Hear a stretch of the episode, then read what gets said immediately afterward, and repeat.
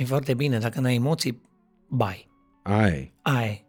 Eu zic tot timpul, să te ferească Dumnezeu să faci orice formă de interacțiune, de podcast, de filmare, de prezentare, să n-ai emoții. Mm-hmm. Că dacă n-ai emoții, tati nu ești acolo. Deci îți bune emoțiile, Radu. Serus! Doamne ajută! Hai că începem așa din prima, din țeavă. Uh, doamnelor și domnilor, dragi prieteni, dragi urmăritori, uh, bună seara, bună ziua, bună dimineața și bine ați venit la un nou episod de podcast Vind o poveste.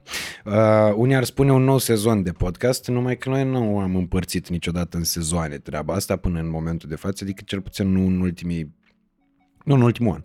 Poate acum 2 ani am făcut treaba asta, uh, pentru că am luat o pauză. Anul ăsta uh, episoadele au uh, funcționat, mulțumim lui Dumnezeu, fără încetare, chiar și pe timpul verii.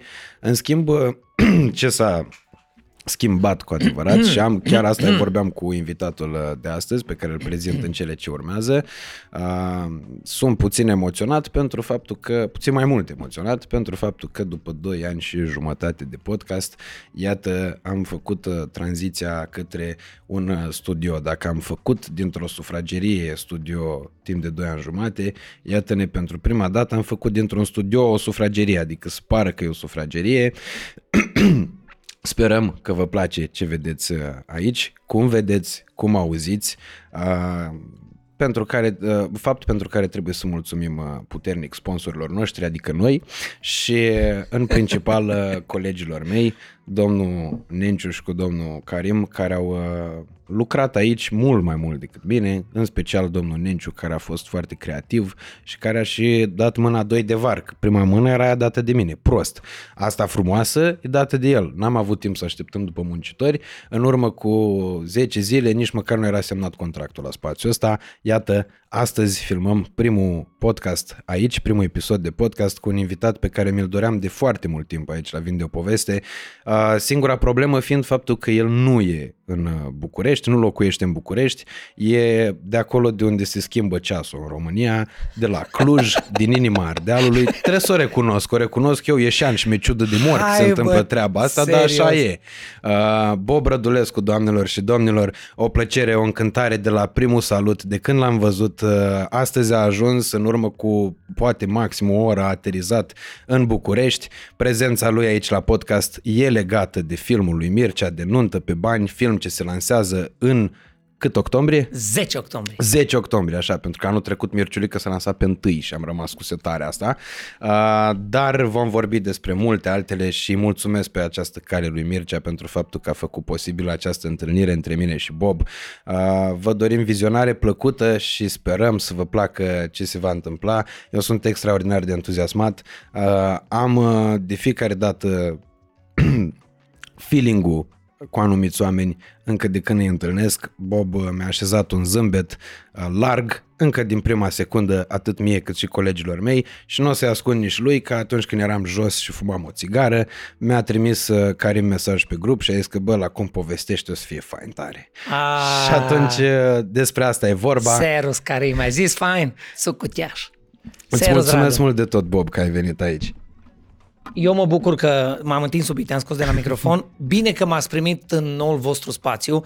Toti, așa elogiu n-am auzit de mult la nimeni cum ți-o făcut ție. Deci ești ceva, ești de însurat tu. Ești de luat acasă, de pus pe rană, de pus pe în pat, în la... orice femeie fericită să te aibă sau cine vrea, dai bine să te aibă. Bine că am venit la voi. Apropo de, sigur că îi mulțumim la Mircea, eu salut toți uh, oamenii care ne privesc acum. Nu știu, de mici ecrane, mari ecrane, în palmă, în laptop, dar bine că ne auziți sau ne vedeți. Eu vreau să mulțumesc și taromului, dar mă întorc la asta imediat. Fiind la casă nouă, dragul Răducu, eu am venit de la, am venit de la Cluj cu o treabă minunată. Cu un elixir de prune. Combustibil. Are, no, bine. are și un, uh, are și o poezie minunată, asta e pentru tine mai târziu. Privitorilor Bă. vreau să le spun altceva. E spațiu nou nouț, m-am întâlnit azi, am cunoscut pe băieți, chiar dacă ne urmăream înainte și ne vedeam. Uh, Azi am cunoscut, locația e minunată, miroase minunat. Bun, miroase ca orice chestie nou nouță în care stau trei băieți, încă nu este nicio fată să uh, pună lucrurile la rând. Ideea e că n-are un pahar, de n-are un shot de pălincă. Deci stăm și ne uităm la sticlele. Eu am aici vrut în să crodor. iau, dar m-a oprit Karim că n-aveau ce căuta pe firmă, așa mi zis. Eu eram în Ikea cu ele în mână. Și am zis că uite, hai să luăm și pahare de astea. Ce caută astea pe firmă? Karim, unele nu sunt pe firmă, unele sunt pe suflet. Ikea. Nu încurajez, încurajez corectitudinea și nici mie, dar dacă n-aveai 5 lei Karim de un pahar, îl băgai ușor în buzunar și ieșai zâmbind, mă. Pentru Dumnezeu, mă, așa ceva. Bine că am venit, vă mulțumesc că m-ați primit. Îi ziceam că îi mulțumesc Taromului că sunt aici, la modul serios îi mulțumesc Taromului că sunt aici. Uh, în mod normal trebuia să fiu aseară. Știu că pentru cei care ne priviți o chestie, stai mă, ce-o zis Bob, că n-am înțeles. Nu-i seară, e dimineață, dar mie nu mi groază să deschid pălinca aia să o dovedesc aici cu băieții. Uh, pentru prima dată am avut overbooking la Tarom, se întâmplă, oamenii sunt foarte mișto, și fac treaba și am fost pe lista de așteptare. Am fost pe lista de așteptare numărul 5. Deci mai erau patru în fața mea care sperau să mai urce în avion. Am rugat doamnele să mă lase să stau la baie, că am zis că drumul până la București e de o oră. Au zis, sunteți amabili, dar nu vă putem lăsa la baie, că ce se întâmplă dacă vrea altcineva la baie? Cine vrea, fac schimb, la, ca la șah. Tu vii la baie, eu stau în locul tău până faci pișul. Nici cum n-am reușit. Motiv pentru care ieri în Cluj l-am sunat pe Radu și am zrădut cu drag o bea mânie. Și au zis, omul, hai că ne dăm peste cap și îl facem de dimineață. Deci bună seara, dragi privitori, la noi e dimineață. Am venit aici la Radu și la băieți, care fac o treabă foarte faină și mă bucur. Fotolii confortabil, un pic stam ca o țapă, stau eu așa, că dacă nu sta așa, dar nu vine înapoi. să, nu, să nu ieși din lumina, asta e cel mai important. Că ne-am chinuit mult cu lumina asta. A, da. Și la alții se zic, da, să astea, intri da. în lumină, când te duci și simți, vezi o lumină la capătul tunelului, să intri în ea, atunci să nu ies din ea. Mă, utărăște-te în ce direcție o să Păi să intri sau să nu ieși nu e același lucru. de Depinde de care parte a luminii ești. Depinde de care parte a luminii ești. Asta e din expresia pe care nu o să o folosim, că poate avem și copii care se uită la N-avem, noi. N-avem, că e interzis sub 18 ani. Atât. Deci dacă nu păcălesc și nu folosesc conturile părinților, totul e ok. Da, bine că mi-era frică că îmi scapă vreo situație. Nu, poți să scapi liniștit. Da, să, hai dacă putem fără. Hai să Oricum o să-mi scape, că așa de rău de gură. Zbun de suflet, aici e echilibru la mine, n-a mm. No, băieții, bine că am venit. E foarte fain la voi, mă bucur că m-ați invitat. Am venit să povestim despre viață. Cum Tom... ești tu, Bob, în perioada asta? Um, sunt foarte bine, eu sunt recunoscător uh, că sunt ocupat. Sunt foarte ocupat, dar asta nu zic ca să... Ce o zic că realist asta e, cu tine am mai povestit un pic de orar, următoarea mea zi liberă e 24. Ok, și azi e 20. Octombrie. Ah, azi e 20 septembrie. Da, exact, nu la modul serios. Asta e. E o perioadă foarte bună. E E o perioadă foarte bună și și fac ce-mi place. Am avut discuția și în avion cu o doamnă de lângă mine foarte drăguță, medic, merge la o conferință și o să abia așteaptă că se discută ceva fain la conferință. Și mă gândeam, bă, ce fain, că și eu. Apropo de chestii faine, ieri în aeroport, mai în glumă, mai în serios, întrebam oamenii când îi vedeam că vin la check-in. Că mi-au zis fetele de la Tarom, dacă un om renunță, intrați noastră. Și întrebam, salut, mergeți la București? Și râdeau, da. Și musai, musai. Toți așa au fost. Ba, trei o s-au dus cu zâmbetul pe buze și o să mă duc, că e ceva fain. Restul erau, ne ducem că avem treabă, ne ducem că avem muncă. Și mă gândeam, bă, lăsați-mă că eu am distracție. mă duc la Radu, la podcast. Știi, și lumea nu înțelege, adică cum? Contează foarte mult să faci ce-ți place. Și în perioada asta, am tot timpul, mă rog, fac ce-mi place. Și în perioada asta sunt foarte aglomerat. Nu mă plâng, și zic de ce nu mă plâng, că mai vorbesc cu oameni pe care întrebă cum sunteți și unii zic, bă, atâta suntem de busy, de ne rupe, suntem foarte aglomerați. Bă, copii, eu le zic, eu am crescut într-o familie, patru frați, doi băieți, două fete, mama cu tata într-o mică prăvălie, boldă de asta de cartier. Oamenii ăștia ne țineau din ace, de gămălie, de siguranță, de papiote de ață, de elastic de chiloți, de șosete, de ciorap de dam, din nimicuri de astea. Dacă era lume în magazin și erau aglomerați ai mei, noi aveam pâine pe masă nu era nimeni în magazin, toate mâncai la corcodușe și ce găsea de n-avea niciun stres. Și atunci chestia asta a venit cu mine, eram tânăr, eram copil, eram adolescent și a venit cu mine toată viața. Mie dacă îmi zici că ești aglomerat și ai de lucru, eu atâta de mult mă bucur. Pentru că este clar că dacă ai de lucru și dacă ești copleșit, bă, ți bine. Și dacă ți bine ție, bine la băieți. E bine la omul de la care ați luat apartamentul. E bine la băieții cu vopseaua, care v-au vândut-o, nu care v-au pus-o. și uite așa lucrurile, Radu. Când ți bine ție, în jurul tău la toată lumea, cel puțin la, la cercul din jurul tău e bine. Na, și revenind la recunoștință, eu sunt foarte recunoscător, mă, mie mi foarte bine. Dar nu numai mie, mie mi bine și celor din jurul meu le e bine. Și ok. Dar nu ți-e frică de treaba asta că ar putea să ducă într-o direcție uh, puțin diferită, în sensul în care uh, gândirea asta comercială, pentru că ea e destul de comercială, uh, mai ales în momentul în care faci ce-ți place și îți dai seama că volumul aduce uh, beneficiu, bunăstare și așa mai departe. Uh, eu am avut de multe ori senzația uh, că nu mai pot să mă bucur de timpul liber, pentru că nu mă simțeam uh, de niciun fel uh, confortabil. Simțeam că îmi lipsește ceva.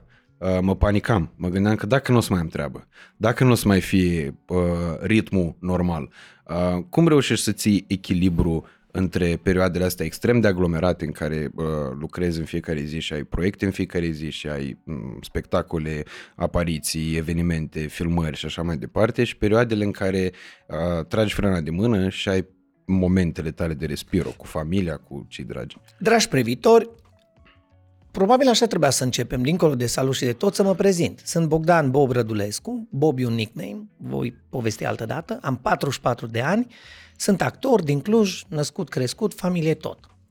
Răducu are 27 de ani. Când ai 27 de ani, sigur că te gândești la lucrurile astea foarte bune. Tu ai dat deja răspunsul foarte fain în întrebare. În echilibru, Radu. În echilibru.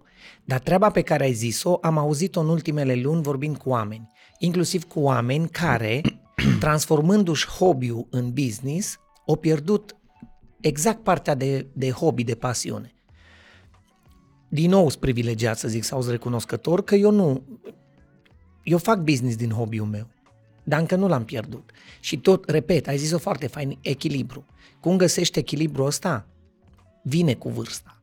Acum o să vorbesc ca un moș de la fain înțelept. Domnule, vine cu vârsta. Vine cu vârsta. Când ai 27 cum ai tu și e superbă vârsta asta, rupi totul pe genunchi. Nu ai nici 22 să zică lumea e un puști, n-ai nici 30 să începi să spui întrebările alea, bă, am o tipă mișto, o gagică fain, ar trebui să facem nuntă, pune presiune pe mine. Ești exact 27. Cât trebuie? Ca o lungime de aia generoasă. Băi, 27 e o vârstă foarte bună, știi? și atunci, la 27 de ani, întrebările astea pot să vină la 30 se schimbă. Și dacă îmi zicea mie cineva, când aveam 27 de ani, să-mi zică la 44, Bob, las că o să vezi, râdeam, hai domnule, lasă-mă cu de că acum vin, sunt atât de firești schimbările.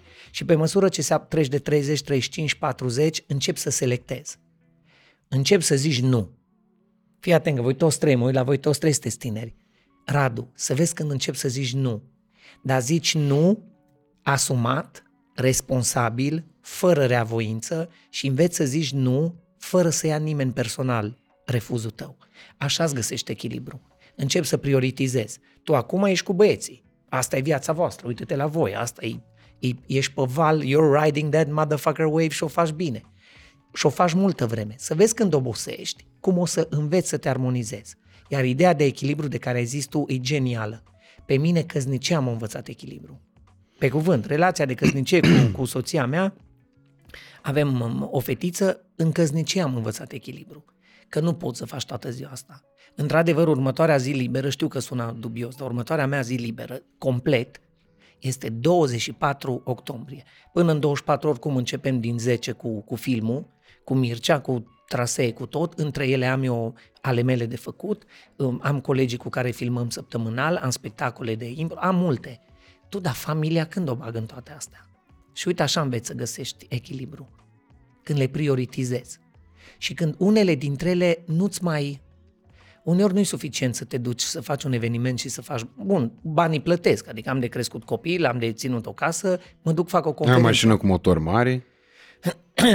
Păi dacă stau pe deal și trebuie să urci, cu ce dai ba să urc? Hai mă, cam și electrică, bă, ce merge asta de rupe, e foarte ok. Uh, deci, e foarte mișto să-ți plătească facturile dar e foarte mișto să te duci să faci ce vrei tu și să-ți faci timp pentru asta. Și o să te învețe viața, o să te învețe. Nu, nu vine nimeni, niciun, poate sunt life coach care te învață cum, dar într-o zi o să vezi când obosești. Și dacă ești suficient de înțelept să înveți din greșelile celor din jur, e minunat. Am văzut oameni apropiați mie în burnout. Am auzit de burnout. Tot român, toți am auzit de burnout și dacă nu știi engleză, știi că e burnout, ce e aia? Când ești dus, când ești pe fos, când ești când nu mai poți. M-am uitat la oameni în jurul meu care au ajuns la burnout. Și povesteam cu niște oameni de ăștia mai în vârstă, mai uh, experți în ale băutului și au zis, Bob, știi care e pahar te îmbată? Care? Ultimul. Da. Deci tot timpul te oprești la penultimul. Și sigur că întrebi, no, bine, dar care e penultimul pahar? Că dacă ultimul pahar te îmbată, te oprești la penultimul. Extrapolând în job, dacă burnout-ul, ai ajuns la burnout, cum să faci să te oprești înainte de burnout?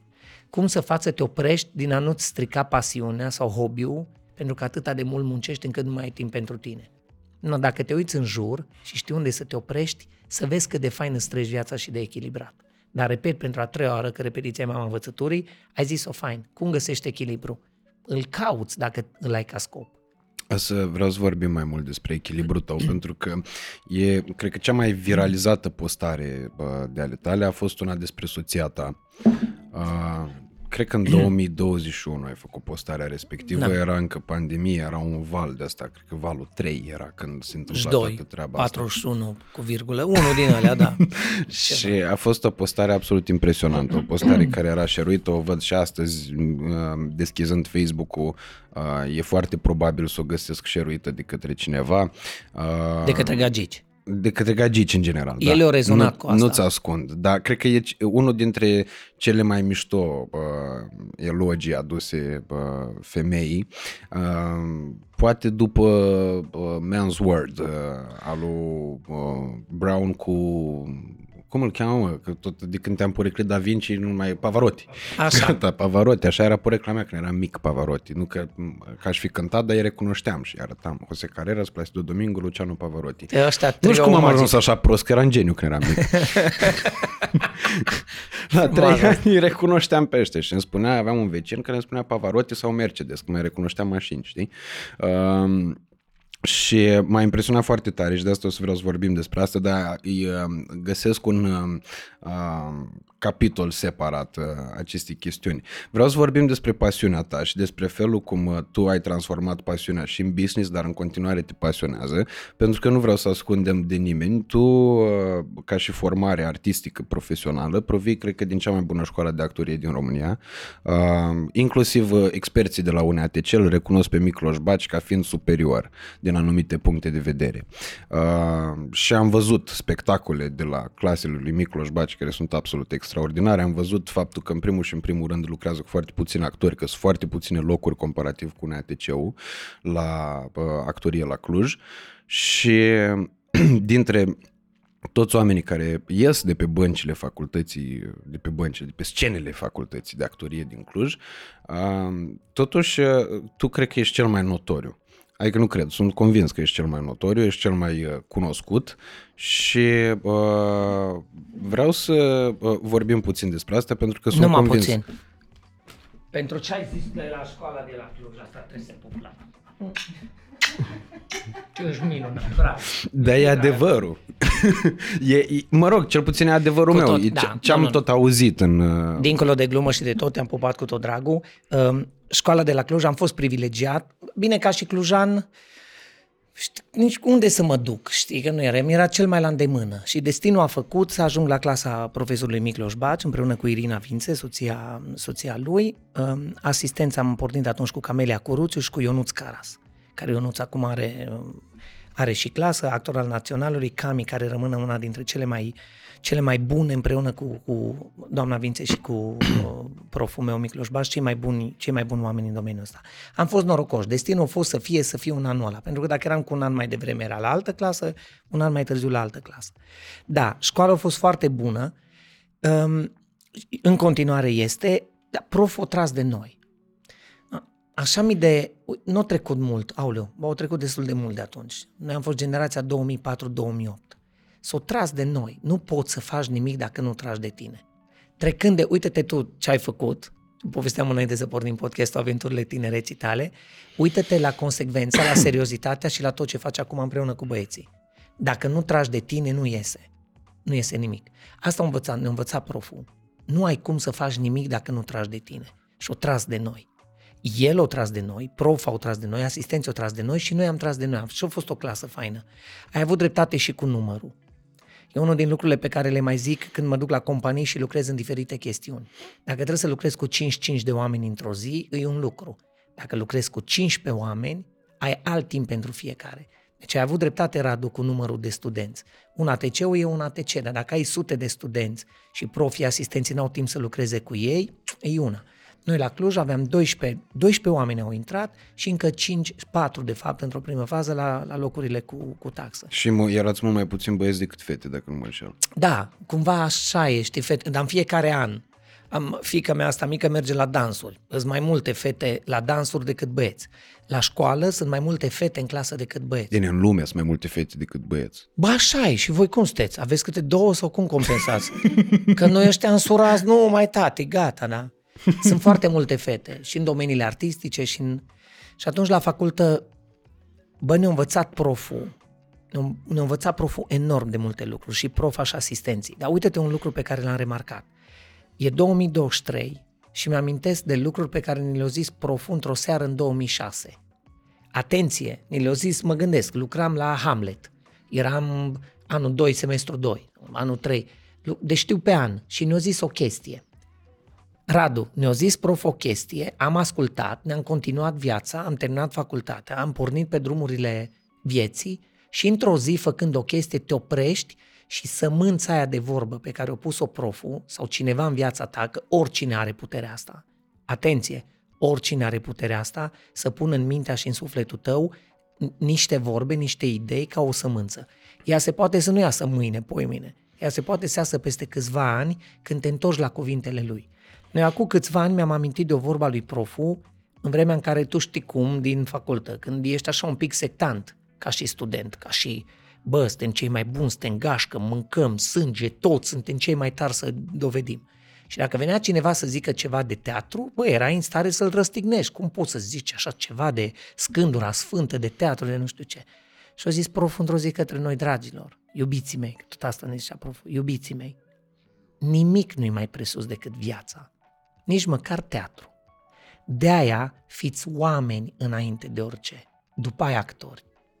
Și cumva am stat și m-am gândit, asta ne-a zis în anul 3 și eu mi-am amintit-o acum câțiva ani, când mi-am dat seama că tu profesional sunt foarte puține excepții. Și dacă vine cineva și îmi dovedește, e foarte probabil să-mi zică, bă, Bob, îți dovedesc contrariu. Știu eu un tip care este o mizerie umană, dar este excelent ca profesionist.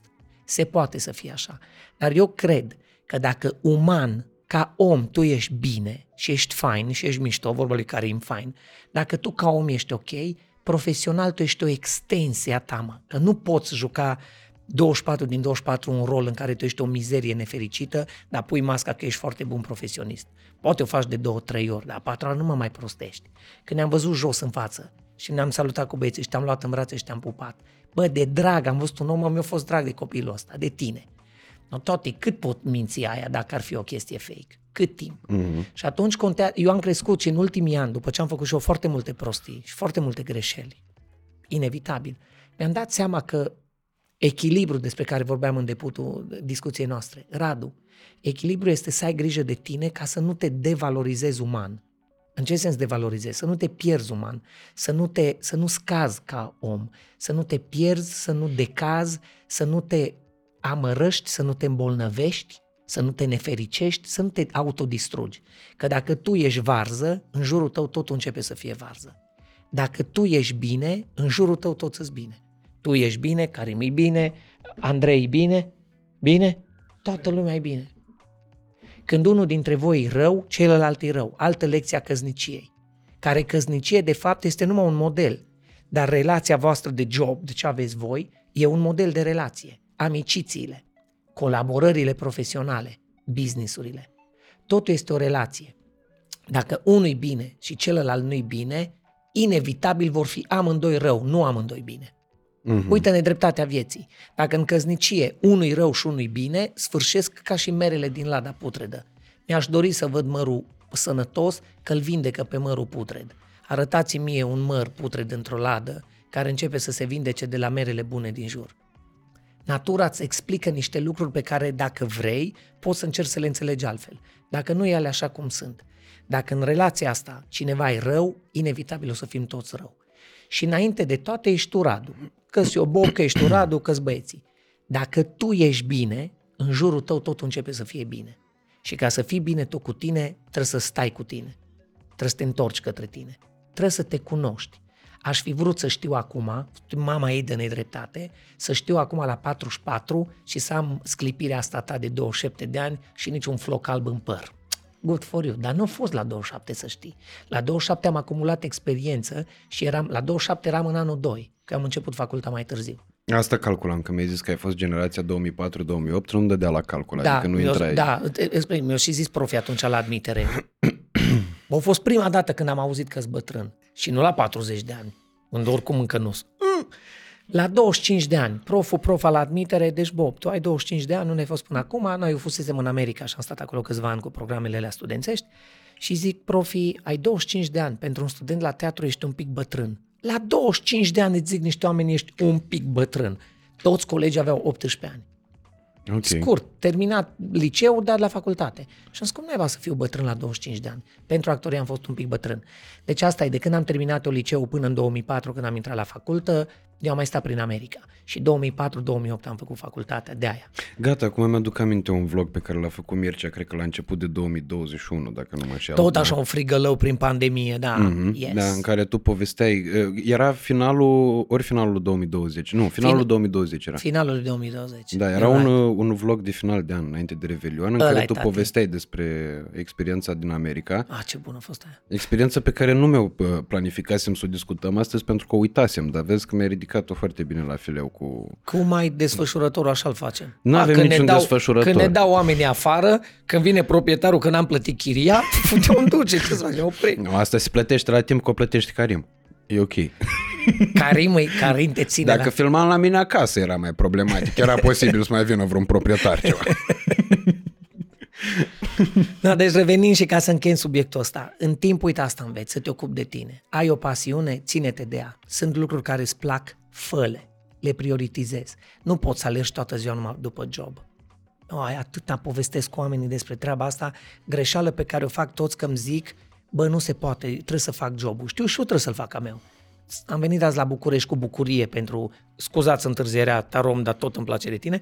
Uh, am venit să povestim, de aici mă urc în mașină, mă duc la eforie să continui, uh, să continui acolo treaba de repetiție și mâine conferința de acolo, mă întorc acasă vineri, că am vineri seara spectacol. Mă rog, deci eu îmi fac treaba, dar între ele înveți care timp e pentru tine.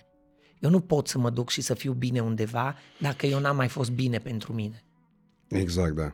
Și știi când am făcut tot orarul ăsta, știi când am fost eu ultima dată bine pentru mine. Mm, sunt curios. Ieri mi s-a dus ziua cu aeroportul cu așteptatul. Însă alaltăieri, eu m-am dus și jumătate de zi am stat-o la pădure. Ok. Cu câine la plimbare și cu niște uh, băieți de acolo din împrejurimi, cu pădurarul, că o trebuie tăiate niște lemne mai strâmbe, mai uh, niște lemne de foc, la modul serios. Dar eu jumătate de zi am stat în pădure. Și am avut niște momente de plimbare în care m-am dus și m-am uitat și eu la pădure, m-am uitat la copaci și cățeaua alerga. Avea balele până la pământ, încă remorca niște frunze uscate, erau agățate de bale. Ce drăguț era de număr. Am o cățea cât o vițea. Ce cane corso? Cane corso, uite că și rima am făcut, am o cățea cât o vițea. Ea alerga în pădure și eu eram liniștit și bine. Păi și câteva ore m-am ciluit, fain, și după aia m-am dus și mi-am făcut treaba în continuare. Ce contează să faci și treabă care îți place. Pe tine cine te forțează să vii aici? Karim. Nimeni.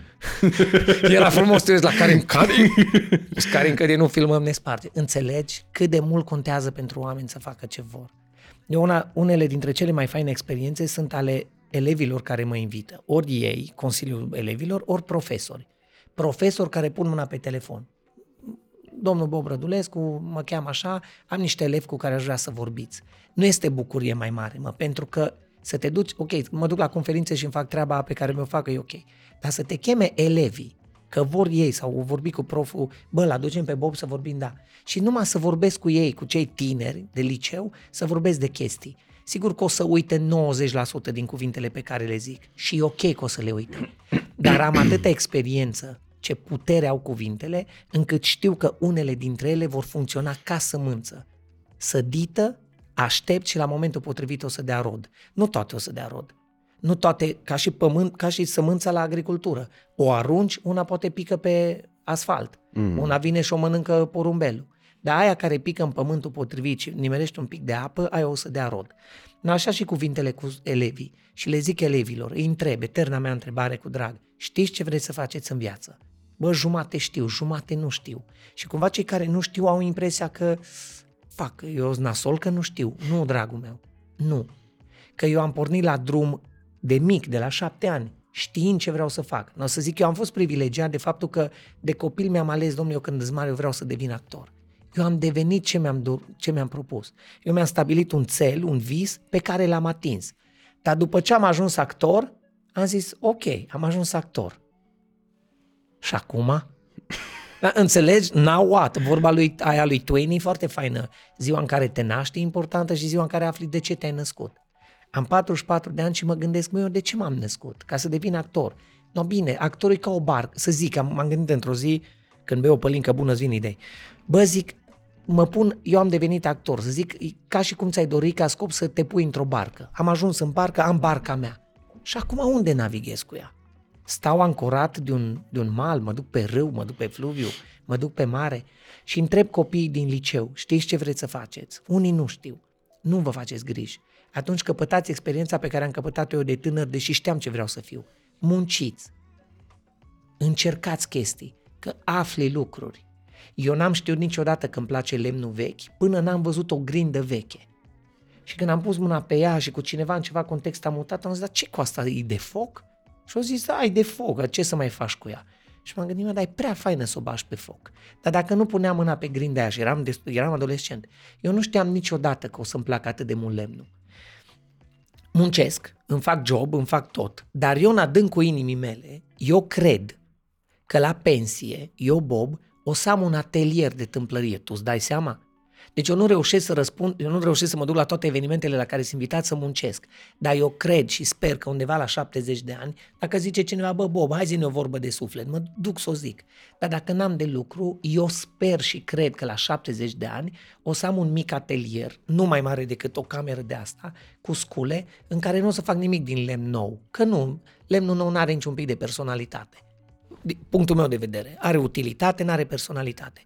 În schimb, dacă îmi dai o, o uscăciune de grindă care a fost în pod la bunica cu 100 de ani și a rămas din ea o, o, o patina timpului, mâncată de carii. Eu îmi imaginez că la bătrânețe o să stau să șlefuiesc pe aia și să fac, să dau viața a doua oară. Ai pasiunea mea, tu îți dai seama. Strâng lemne pe lângă casă, nevastă mea pe bună dreptate e disperată. Jumătate de curtă mi plină de grinzi vechi și de roți de uh, tot felul de rotocoale și felii din stejar bătrâni, în care tot mă gândesc într-o zi și eu, ce mult contează asta, să-ți Ziua de mâine nu e o certitudine, e o speranță. Dar eu sper că la bătrânețe, dacă mă ține inima, o face din grinzile alea ceva. Tu îți dai seama? Și absolut fascinant cât de frumos o, vorbești bun. despre lucrurile astea și cât de mișto ai spus uh, treaba asta, că se dau viața a doua oară. Băi, ai, acum cred că pot să-mi dau seama la un interval de timp foarte scurt care sunt cuvintele alea care reprezintă sămânța din care va crește ceva. Și uh, e impresionant pasiunea cu care vorbești despre anumite lucruri și felul în care uh, exprimi anumite chestiuni sunt absolut impresionante și uh, chestia asta mă face să realizez cât de privilegiat sunt că apariția ta la un podcast uh, uh, dintre cele mai cunoscute pentru prima dată se întâmplă aici. E un, real vorbind, de un privilegiu și am avut și rugămintea asta la Mircea. De obicei n-am treaba asta, sub nicio formă.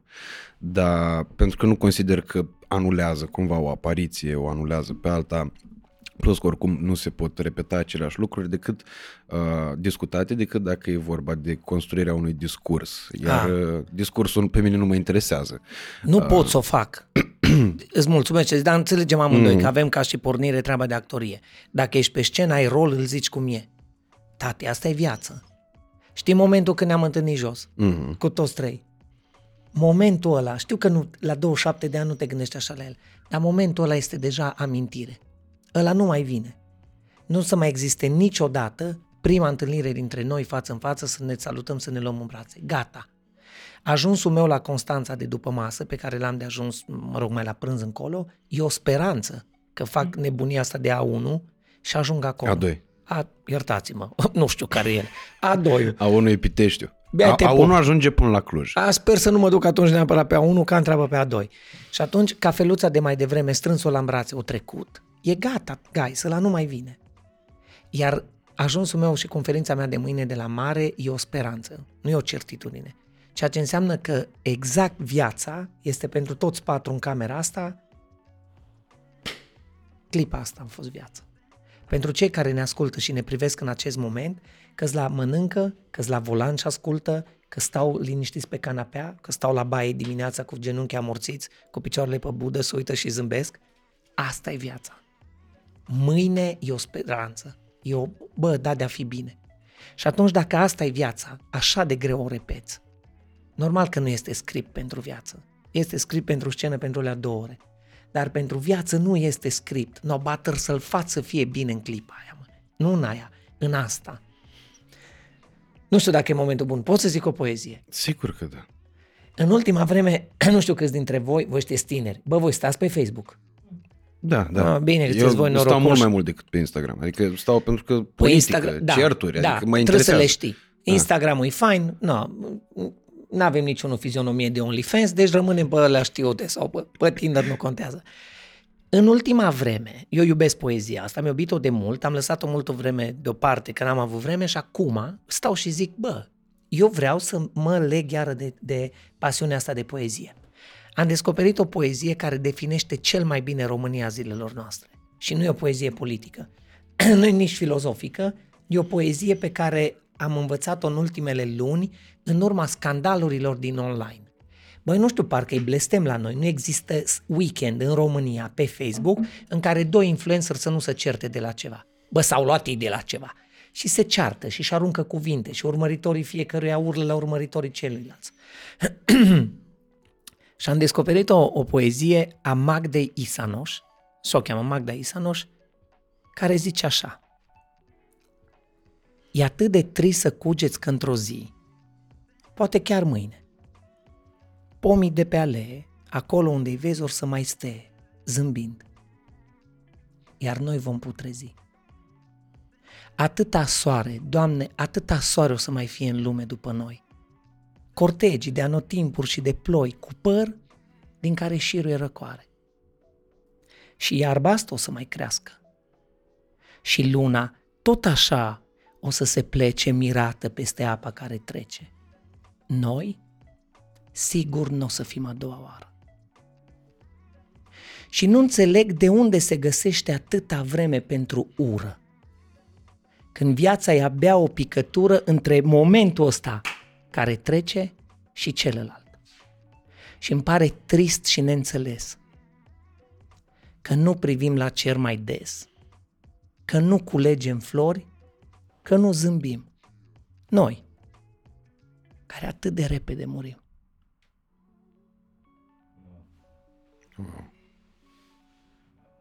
Atât.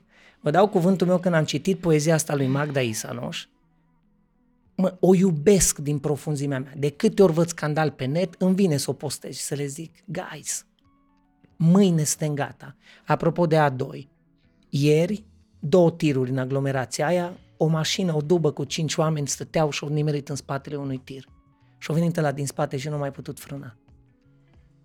Primii ajungi la fața locului smurdu, într-o primă fază nici nu și-au dat seama că este dubiță între cele două tiruri. Cinci oameni în Dubai au văzut un tir că se oprește în față și așteptau să treacă, să ajungă la familiile lor să se ducă acasă. Au venit un tir din spate și a fost gata. Asta e viața. Și atunci tu vrei să stau să mă cert cu necunoscuți pentru subiecte care mâine nu mai contează? Man, that's life.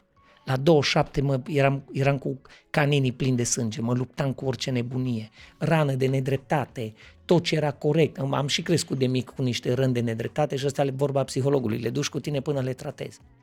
Am 44 de ani. Vreau să mă bucur de viață și de frumos. Dacă pot face bine, cu toată inima. Dacă nu pot face bine, cu certitudine nu o să mă apuc să fac rău. Că n-am vreme, n-am interes. Și lucru învățat în actorie, lecția actorului din primul an. N-am scop. Scopul meu în viață nu este să mai fac rău. nu este să aduc negativitate, emoții rele. Dacă e o chestie pe care pot să o repar și să zic, să vorbesc frumos, o fac. Dacă nu, zâmbesc și plec, man. Așa e viața de, de atâta e viața de ciufută și de nasoală, încât măcar care mai suntem să încercăm să o facem mai bine. Așa e cu scandalul, vorba ta, de Facebook. Îl văd, îmi pare rău și trec mai departe. Nu m-a pus să mă cer cu nimeni. Că mâine, pomii de palee, unde vezi o să mai stea, noi nu. Mi se pare fascinantă treaba asta cu felul cum ne risipim energia pe lucrurile astea. Și Da. recent uh, mă uitam la toată treaba asta. Uh, Noi avem o pagină de Facebook pe care am, am ținut-o acolo, adică am făcut-o acum trei ani și am lăsat-o într-o paragină, până când am văzut noi că începe să monetizeze. Am văzut că și Facebook monetiza și am spus că, na, Bă, hai să... Firma asta se cheamă Freeman Production, recent mi-am adus aminte, mi-am adus aminte, am realizat că are sediu social pe Bulevardul Independenței și am zis că a, orice venit care ne poate, conf- uh, uh, ne poate consolida independența uh, e binevenit, așa că hai să postăm pe Facebook. Ce postăm pe Facebook? Bucăți din podcasturi. Și recent am postat niște bucăți din podcastul cu Mircea Joan Așa. Podcast pe care l-am făcut fără niciun fel de obligație, fără niciun, pur și simplu, am fost m-am considerat și mă consider în continuare privilegiat pentru faptul că am avut parte de prezența unui om cu funcția pe care o are domnul Joană la mine în sufragerie, adică cu două zile înainte omul stătuse cu Biden și cu Zelensky la Vilnius la, la summit. Uh, sâmbătă era la, la mine în sufragerie a doua zi după ziua lui. Și Ai a fost foarte tare, trebuie să-ți recunosc. A fost foarte tare, frate. Ca așa să inviți oameni mai de vârsta ta din mediile astea de entertainment, bă, social, divertisment, actor, da. Frate, să-l ai pe John în sufrageria ta, man, you good? mulțumesc frumos. Foarte mult. Și am postat niște bucăți din niște secvențe din podcastul respectiv și am văzut una dintre secvențe avea 2000 și ceva de like-uri, dar 4000 de comentarii. 4000 de comentarii și am stat și am citit așa, am răsfoit dintre Eu nu ele. pot să lege de asta. Erau nu știu câte comentarii, mă rog, oameni care mă făceau securist, ceva super logic, să-l faci securist pe un om născut la șapte ani după Revoluție. Este. e logică pură. Și am stat și m-am gândit, zic, bă, băiatule, cât stau și scriu oamenii ăștia aici, este absolut incredibil. Și îi spuneam lui Karim, zic, bă, tu îți dai seama că e fascinant faptul că oamenii aia comentează acolo, spun tot soiul de baliverne, își oferă o grămadă de timp pentru a face chestia asta. Durează, știu și eu. Oi. Bă, să scriu un comentariu de 30 de rânduri, durează. Adică Durează, da? se duc 15 minute din viață, 20. durează pentru mine, dar aminte pentru unul care reușește să-l îl scrie cu toate greșelile gramaticale posibile. pentru a durează și mai mult. Acum m-am gândit că dacă dădea spell check era două ore, așa e mai rău. Bă, și am stat și m-am gândit, tu îți dai seama cât timp își dă omul ăla pentru a exprima o părere de care el e convins că e adevărul absolut, care nu are nicio legătură cu vreun argument sau o bază reală, timp în care noi monetizăm și ne ajută banii respectivi să facem treaba asta și Joana capătă notorietate, care e cea mai importantă chestiune pentru un om politic. Bravo. Știu, dar cei care ne privesc, iartă-mă Radu, cei care ne privesc, nu știu dacă știți sau nu, așa e algoritmul Facebook făcut. Postarea cu 2000 de like-uri și 4000 de comenturi este tocmai că fiecare coment a atras alte comenturi. Algoritmul Facebook e făcut că atunci când comentezi la o postare, postarea este împinsă în feed. Radu commented on Bob's post și lumea începe să vadă. Deci, de fiecare dată când comentează lumea, pentru cineva cum sunteți voi care monetizați, e mană curată. Tot americanii ne-au învățat business-ul cu there's no bad publicity, adică orice zici bine, Joana notorietate, tu lumea o af- și mai mult decât știa lumea știe, dar îmi pare rău de un singur lucru. Deci avem de câștigat. Îmi pare rău de nefericirea acelor oameni. Mm-hmm. Bă, nu cunoști oameni, dar citești trei rânduri și îmi dau seama cât de distrus pot să fie emoțional. Îmi pare foarte rău pentru tine, nu-s terapeut, nu te pot ajuta. Dar pot să mă uit că te cunosc, că nu te cunosc, să zic, man, stai un pic cu tine și vezi care-i baiul în viața ta. Că ție ceva nu ți bine. Fă-ți mă să fie bine, că atunci când comentezi la o chestie de genul ăsta, să zici o chestie de drag, mă, zici o chestie bună. Dacă poți să zici o chestie rea, care aduce, începe să rănească, întreabă-te cu ce scop o faci. Rezolv ceva? Îți rezolv, te repar tu pe tine aruncând cu mizerie în alții? Ioi, da. Și aici trecem în alte, trecem în alte.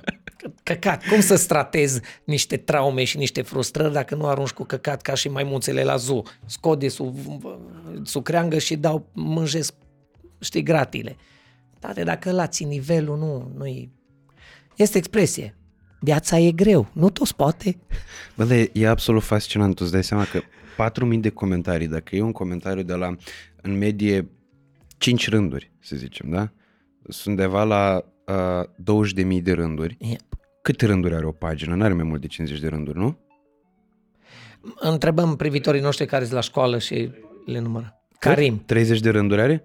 Karim își face tema. În timp ce noi vorbim aici, doamnelor și domnilor, Karim stă cu caietul pe genunchi și își face tema. Nu, nu notează, nu transcrie, își face tema la biologie, anatomie. Deci, asta ne arată că un calcul simplu, sketch, sketch pardon, bucata respectivă, secvența aia a adunat 70 de pagini. Eu sunt convins că există oameni care au comentat acolo care nu au citit 70 de pagini în toată viața lor. E absolut Ai fascinant bine, cum da, funcționează da, chestia asta. Da.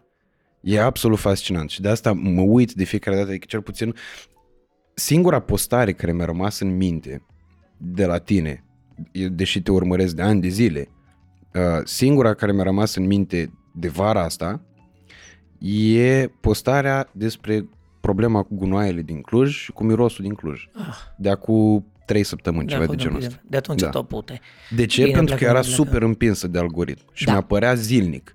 Zilnic tot mi apărea, nici nu știam cine-i Tișe. După aia am zis, băi, de unde știam numele ăsta? Ești nebun la cap? Trebuie să-l urăsc pe omul ăsta, că uite, faci probleme. Ce mișto, îți dai nu mai știam ce... de ce uram, adică... Bine, Radu, ce mișto ai zis-o. Îți dai seama cum funcționează algoritmul.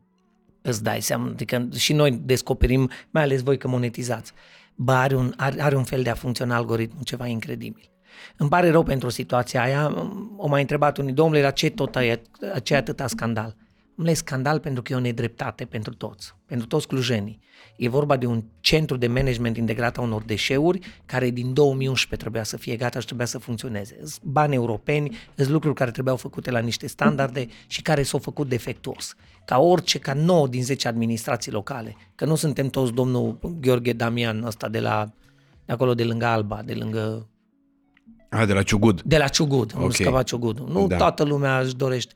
Nu, nu toată lumea e responsabilă. Cuvântul ăsta, responsabil, acum 10 ani îmi zicea, te pup, mersi. Acum 10 ani cuvântul responsabil îmi zicea ce zice oricui om. A fi responsabil, pot să-ți dau o scurtă definiție. Nu ca în Dex, dar cred că mă descurc. Care mi-am dat seama că dacă ar fi să dorești unui om ceva, când e în funcție, e să fie responsabil. Responsabil. E foarte bine să fie competent, să fie bun, dar responsabilitatea e un cuvânt aparent simplu, o noțiune aparent simplă, dar care are, exact ca și icebergul, vezi numai un pic din el, dar sub ocean stau trei sferturi. A fi responsabil înseamnă ca orice acțiune întreprinzi să te gândești, să nu fii egoist, să nu fii realmente muist, să nu fii corupt până în măduva oaselor, să fii responsabil înseamnă să te gândești și la ceilalți. Apropo de bunăstare. Iar Consiliul Județean Cluj, care are în gospodărie groapa de gunoi a Clujului, mi-aș dori ca oamenii să fie responsabili. Bă, sunt niște gunoaie în putrefacție. Cu levigatul ăla, că am aflat că zama aia neagră care iese de sub gunoaiele în putrefacție se numește levigat. Bă, e ca o travă. Levigatul ăla care curge în apele în râurile din jurul Clujului, în păraie, gunoiul, mirosul, ă, ă, toți compușii chimici care, pe care îi inspirăm în fiecare zi bă, suntem autoritatea care avem grijă de groapa de gunoi și de, de clujeni. Bă, hai să avem hai să fim responsabili. Dar nu numai ei, toți care fac, medicii care operează, dar înainte să opereze, medici care operează și stau noaptea să se gândească cum să fac să fie bine la copil. Ăla e responsabil. Versus medici care zic, îmi pare rău, fără 2000 de euro nu mă ating de copil. Dom'le, dar toți am auzit cazuri. Am, am părinți care îmi scriu pe online dacă nu pot să-i ajut, că este medicul X la locația Y, care ține copilul cu o tume, cu nu știu ce infecție și nu-l operează până nu dau 2000 și unui pe ajutor social și unui de etnie. Și cum să vă ajut mâncarea tata? Să, să îi zic pe nume, bă, operează-l pe copilul ăla? Și asta e o, e o fărâmă de nisip în universul ăsta vieții în care trăim. Și postarea aia m-a durut foarte tare, pentru că într-un oraș în care am crescut, la care țin, pe care îl respect, încerc să fac să fie bine, să nu mai poți respira printre cei 3000 de euro pe metru pătrat absurd la care a ajuns Clujul, să nu poți respira pentru că te rupe mirosul. Durerea au venit mai departe, de la postarea de acum trei săptămâni. Ehm, prefectura Cluj, am citit presa, Prefectura Cluj convoacă toate, cele, toate agențiile de mediu responsabile. Am aflat mâncare artata că noi plătim, pe, plătim 9 agenții, nici mai mult, nici mai puțin, decât la ședința din, uh, de la prefectură s-au dus 9 agenții de mediu, care toți au făcut studiu, domnule, o să investigăm, o să vedem de unde vine mirosul. Și au venit cu explicația. O firmă, mare firmă producătoare de ouă, de găini, de nu știu ce, o împrăștiat găinați pe un deal. Și ei au venit și au zis, acolo e sursa poluării. Și stau și mă gândesc, bă, pe bune, Adică eu sunt băiat care toate vacanțele de vară, copil fiind, mă duceam la țară să muncesc, că le era greu al lor mei. Și am muncit pământul. Eu am cărat ca și copil, mai ales în vacanța aia de primăvară sau toamna târziu, te duceai cu gunoiul, cu carul, cu boi, ne duceam pe câmp până și-o luat unchiul meu tractor și ne duceam și împrășteam, împrășteam uh, uh, bălegarul pe câmp. Pot să zic că cad, dar e totuși bălegar. Știi cum miroase bălegarul? Știi cum miros? Nu poți să vii, mă, agenții întregi să arunci uh, uh, fi, sigur fiind agenții care sunt relații de bună colaborare între administrații, tot timpul găsești un privat la care să-i dai în cap. Că e mai bine decât să dai al lor tăi. Uh-huh. Și vin ăștia iară, mă, și de câteva zile, că luni iar puțit. Luni, expresia românească, luni nici arba nu crește, nu-i nimic, puța Clujul de trăznește. Deci cumva, știi, și ei dau vina pe o firmă care miroase, când de fapt, eu cred că noi am pierdut foarte multe în Cluj, pentru că seara când aterizezi și vii cu avionul în Cluj, dacă aterizezi după șase seara și te dai jos din terminal, în Someșeni, în zona în care noi avem uh, uh, microfonul, pute. Bă, dar pute groapa aia de gunoi, gunoiul ars, gunoiul care se... pute îngrozitor. Și atunci nu poți tu să vii ca agenție de mediu să arăți cu degetul o, o, o firmă privată care împrăște găinați câteva zile într-un an, dar tu nu ignor cu bună știință același miros al, al, al fiecărei seri, știi? Nedreptățile astea, atât ați de supărat pe nedreptatea asta, atâta, nu, vezi, iar rană de copilărie. Nedreptatea, un sufăr nedreptatea. Uh, sunt o grămadă de lucruri pe care vreau să le, uh, le ating în discuția asta pentru că uh, mi se pare că ești omul potrivit pentru a răspunde la o grămadă dintre întrebările astea. Eu personal ca ieșean mă uit cu ciudă oarecum la Cluj și am mai spus-o de multe ori. Um, într-adevăr, experiența și viața și lucru cu oameni din Cluj de multe ori m-a făcut să realizez că nu umblă nici acolo câinii cu colace în coadă. Mersi. Uh, dar uh, e limpede un avantaj. Odată geografic, a doua oară poate etnic și multicultural, uh, a treia oară grupul de la Cluj, a patra oară guvernările lui Boc, uh, multe avantaje care explică de ce Clujul este mult în fața altor orașe din România, uh, dar vreau să aud de la firul ierbii, care nu crește lunea, uh, o părere a unui om rațional și fără o mândrie de aia bătă în cap. Că, domnule, ardealul fruncea, domnule, nu, bai, nu se mai poate altceva. E, yeah, e. Yeah, că da. e, e limpede că e, dar depinde și cu ce îl comparăm. Dacă îl comparăm cu Slatina, e normal să fie fruncea. Fără niciun fel de supărare pentru oamenii din Slatina. Da. Cred că știu și ei, își dau și ei seama de faptul că un oraș arată mai bine și altul s-a dezvoltat mai puțin. Uh, îți mulțumesc pentru introducere, e fani asta. Tata, Dumnezeu să-l odihnească, era oltean născut Rădulescu. Mm. De mic copil ne-am întrebat și mă mai întreba unii alții, Rădulescu, dar tu de unde ești cu Escu? Și eram din Cluj. Dar unde te-ai născut? Din pop. Cluj. Da, exact. Și de copil am aflat. Tata, Oltean, venit când avea vreo 30 și ceva de ani împreună cu frații, cu părinții, până la urmă s-au mutat toți la Cluj. Și tata m-a învățat o expresie. Tata a zis așa, bă, pupa tata. Tata până a murit a vorbit cu perfectul simplu. Aoleu, pupa artata, ce făcui, ce făcuși, unde te dusăși, ce rânduiși. S-o căsătorit cu mama ardeleancă din inima Cluj, de, mă rog, dintr-un sat de lângă Cluj, dar ardeleancă, ardeleancă. Și tata a zis așa, aoleu, pupa la tata, dacă te întreabă careva vreodată ce ești, tu trebuie să le zici, tu ești ardelean din naștere, oltean din grație divină. Ok. Și asta de la tatu am. Eu, eu așa m-am născut în Cluj, ardelean din naștere, de la cu mama, oltean din grație divină, respectiv din tata. Uh, m-am născut, am crescut în Cluj. Mama cu tata despre care vă ți-am povestit că aveau acest mic magazin de cartier în anii 80-90, deci ei din 76 în magazinul ăla, eu m-am născut în 79 și oamenii până în 2008 când au ieșit la pensie au avut această mică prăvălie din care ne-au crescut pe toți. De mic copil, neavând ce să faci când nu erai toată ziua la școală, eu mă duceam și stăteam cu ei la magazin. Eu cred că fundația mea de azi, ca om, este relația cu familia, cu mama, cu tata și lucruri pe care le-am învățat în magazinul ăla. Când eram mic, mic, n-ajungeam la teșghea. Bă, n-ajungeam, era teșgheaua mai înaltă ca mine. Și întrăgeam ultimul sertar de jos, ăla cel mai lung, că era vitrină de aia comunistă în care vedeai toată marfa expusă, niște sertare de len. În sertarul cel mai de jos erau ciorapii de damă mărimea 6. Eu eram puștan de 10-11 ani și mă învățase mama mărimile ciorapilor de damă la femei după ochi.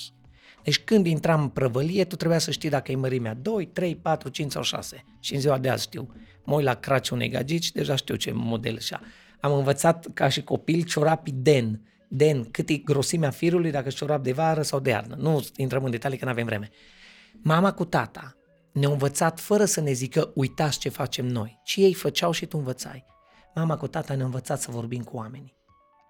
La, în magazinul alor mei am văzut în același moment așa, nu și neni, doamna Nuși, Nuși neni în ungurește, avea 90 de ani, nu vorbea românește. Mama cu tata vorbeau cu ea, întrebând-o ce are nevoie în ungurește. Lângă ea era familia domnul Moldovan, fost judecător. Care are carmangeria care, moldovan. Nu, altul. Vorbea cu pe limba lui. Lângă era o, o, o băbuță româncă faină venită de pe Valea Chintăului, de unde e bunica din Chinteni, care avea nevoie să-și cumpere ceva panglică. Lângă erau gaborii, țiganii noștri cu care am crescut în Cluj, în Iris, că noi așa am fost împărțiți acolo ca să pot să-ți dau răspunsul. Uh, și lângă, în același moment în magazin, erau patru oameni de, de facturi diferite, de etnie diferită, de, din medii sociale diferite, culturi diferite, vârste diferite. Mama cu tata vorbea cu fiecare pe limba lui. Bun. Eu am, noi ca și copii am învățat asta toată viața. Uh, de aia nu știu de ce n-am mai făcut eu business. Dacă eram eu om de afaceri, bine, vindeam orice. Deci tata cu mama erau în stare să vând orice. Dar etic, curat, cinstit. Revenind. Și ne duceam acasă. Casa noastră era între două case de familii de unguri. A noi așa, eu de când mă știu, așa sunt. Două case de familii de unguri. Familia Raț, într-o, într-o parte, rați erau și în altă, dar nu erau rudiți, dar era familia Raț. În fața noastră, peste stradă, era casă de țigani, de gabori. Că aici e diferența. Deci nu, depinde, pentru cine știe, uh, gabori, ăștia cu îmbrăcați frumos, elegant, cu pălăriile mari, ei de obicei și în ziua de azi, și atunci, dar și în ziua de azi, ei încă fac comerț. Erau oamenii cu oalele, cu ceasuri, cu parfumuri, cu seturi de cuțite, cu haine de blană, cu pe la piață, nu știu ce. Și am crescut într-un Cluj al anilor 90. Eu la Revoluție, că ai că te născut la șapte ani după Revoluție, eu aveam 10 ani la Revoluție. Și atunci am primit o lecție foarte importantă că mă urmărește până în ziua de azi. Și uh, după Revoluția anii 90, când s-a deschis viața și piața și a început România să treacă în epoca asta de după Revoluție, și noi am început să vedem cum merg lucrurile. Radu, mama, mama ardeleancă din sat de ardeleni, de români din, de lângă Cluj, mama tot timpul ne zicea, uitați-vă bine în stânga și în dreapta și să nu dea Dumnezeu să fie mai curat la vecini și să rămânem noi să ne facem de mândră minune. Iar vecinii noștri erau ăstea familiile de unguri. La noi în cartier, aici este, nu e poveste auzită, nu e poveste citită de studii sociologice. Îți spun povestea unui băiat de 10, 11, 12 până la 18 ani, crescut într-un cartier în care locuiau români, unguri și gaburi, țigani. Mama, dacă, dacă era măturat la tanti raț, în fața porții, era curat și la noi nu era curat, men, te mânca, mă, mă mânca mama, pe bună dreptate. Dacă într-o primăvară o ieșit Zoli, vecinul Zoli, și și-o vopsit gardul, o zis mama Pupalar, mama, te duci, iei bani, te duci la magazin, cumperi vopsea, vii acasă și vopsești gardul. Și, bă, ca și copil nu înțelegeam, da de ce, da de ce? e, apropo de Clujul, care este totuși e inima unei Transilvanii, care sute de ani au fost parte dintr-un imperiu cu niște direcții venite din vest. Bă, treaba asta de gospodărie, de o competiție mută. Adică nu era ca la uh, Maramureșeni, pe care îi salut cu drag, că fac horincă și sunt niște oameni minunați. Dar nu era ca la Certeze, în care tu dacă ți-ai făcut patru etaje, eu îmi fac cu cinci numai să-ți arăt. Nu, mama nu a avut cu noi, nu, nu ne-a insuflat niciodată părinții treaba asta de competitivitate. Dar trebuia să fie ordine și disciplină. Trebuia să fie curat, trebuia să fie frumos, trebuia să fie gospodar. Deci la noi, la Ardeleni, era treaba asta să ai gospodărie pusă la punct. Nu poți să te faci de rușine. Și eu am simțit tot timpul, ungurii, la noi în Cluj, ungurii tot timpul au avut ceva în plus. Și fii atent de ce. Că am vorbit și eu în stânga în dreapta cu oameni. Bă, dar care-i treaba? Ungurii, care după 900 de ani de imperiu austro-ungar și de, de Um, influență locală. Ungurii, după în ultima sută de ani, de la război, de la, de la um, finalul primului război mondial, de la um, 1 decembrie 1918, după aia problema cu Ardealul de Nord în vremea lui um, generalului Horti. Noi am avut acolo în Ardealul de Nord niște răni foarte aprinse cu ungurii. Pe vremea hortiștilor, în care, da, s-au înfipt baionete în femeile gravide. A fost o, o pagină a istoriei foarte tristă. Și acum o trecut al doilea război mondial, uh, imediat după perioada aia de Dej și tot, o venit Ceaușescu și noua, noua Românie pe care o știm cel puțin până în anii 89. Fiecare are rând de dus, și noi românii și ungurii. Dar la unguri am remarcat că dacă tot li s-a făcut din punctul lor de vedere această nedreptate și acum ungurii sunt minoritari în Transilvania, au proprietăți, sunt cunoscuți, locuim, trăim împreună. Eu sunt căsătorit cu soția mea care este jumate unguroică. Eu am crescut cu socru ungur-ungur maghiar. Nu mai e, Dumnezeu să-l odihnească, dar un om la care îi port toată amintirea de drag și tot. Lucrez cu atâția oameni de unguri. Cumva ei, ei au rămas cu, ei au rămas pe în sânge, în sângele lor. Mă, la ei lucrurile sunt rânduite. Deci sunt foarte rânduite. Sunt oameni foarte gospodari. La noi în cartier, fiind și un cartier de case, nu un cartier de blocuri, mai nou pe platformele industriale rase se construiesc blocuri. Dar la noi, în cartierul în care eu am crescut, legumele, fructele, grădinile erau ale hoștejenilor. Hoștejeni, unguri gospodari care aveau grădinărit. În 2023, față în față cu casa părintească, două case mai la stânga, e Miși, care face varză. În 2023 e înconjurat de blocuri noi de 12 etaje. Miși, în mijlocul Clujului, are o grădină de plângi lângă ea, din care face varză. Mama lui, în vârstă de 80 ceva, aproape 90 de ani, în fiecare toamnă taie varză și o pune la murat după o rețetă ungurească. Și te duci în centrul Clujului, în piața mare, îl găsești pe Miși, de la care cumperi varză murată.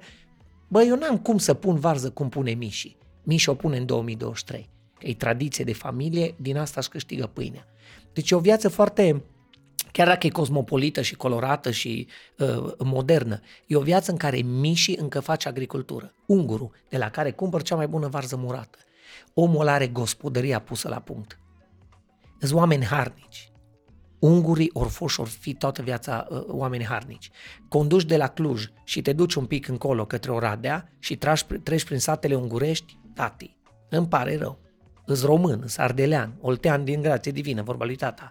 Dar mă uit la satele ungurești și mă uit și la satele românești. Toate, nu suntem acolo.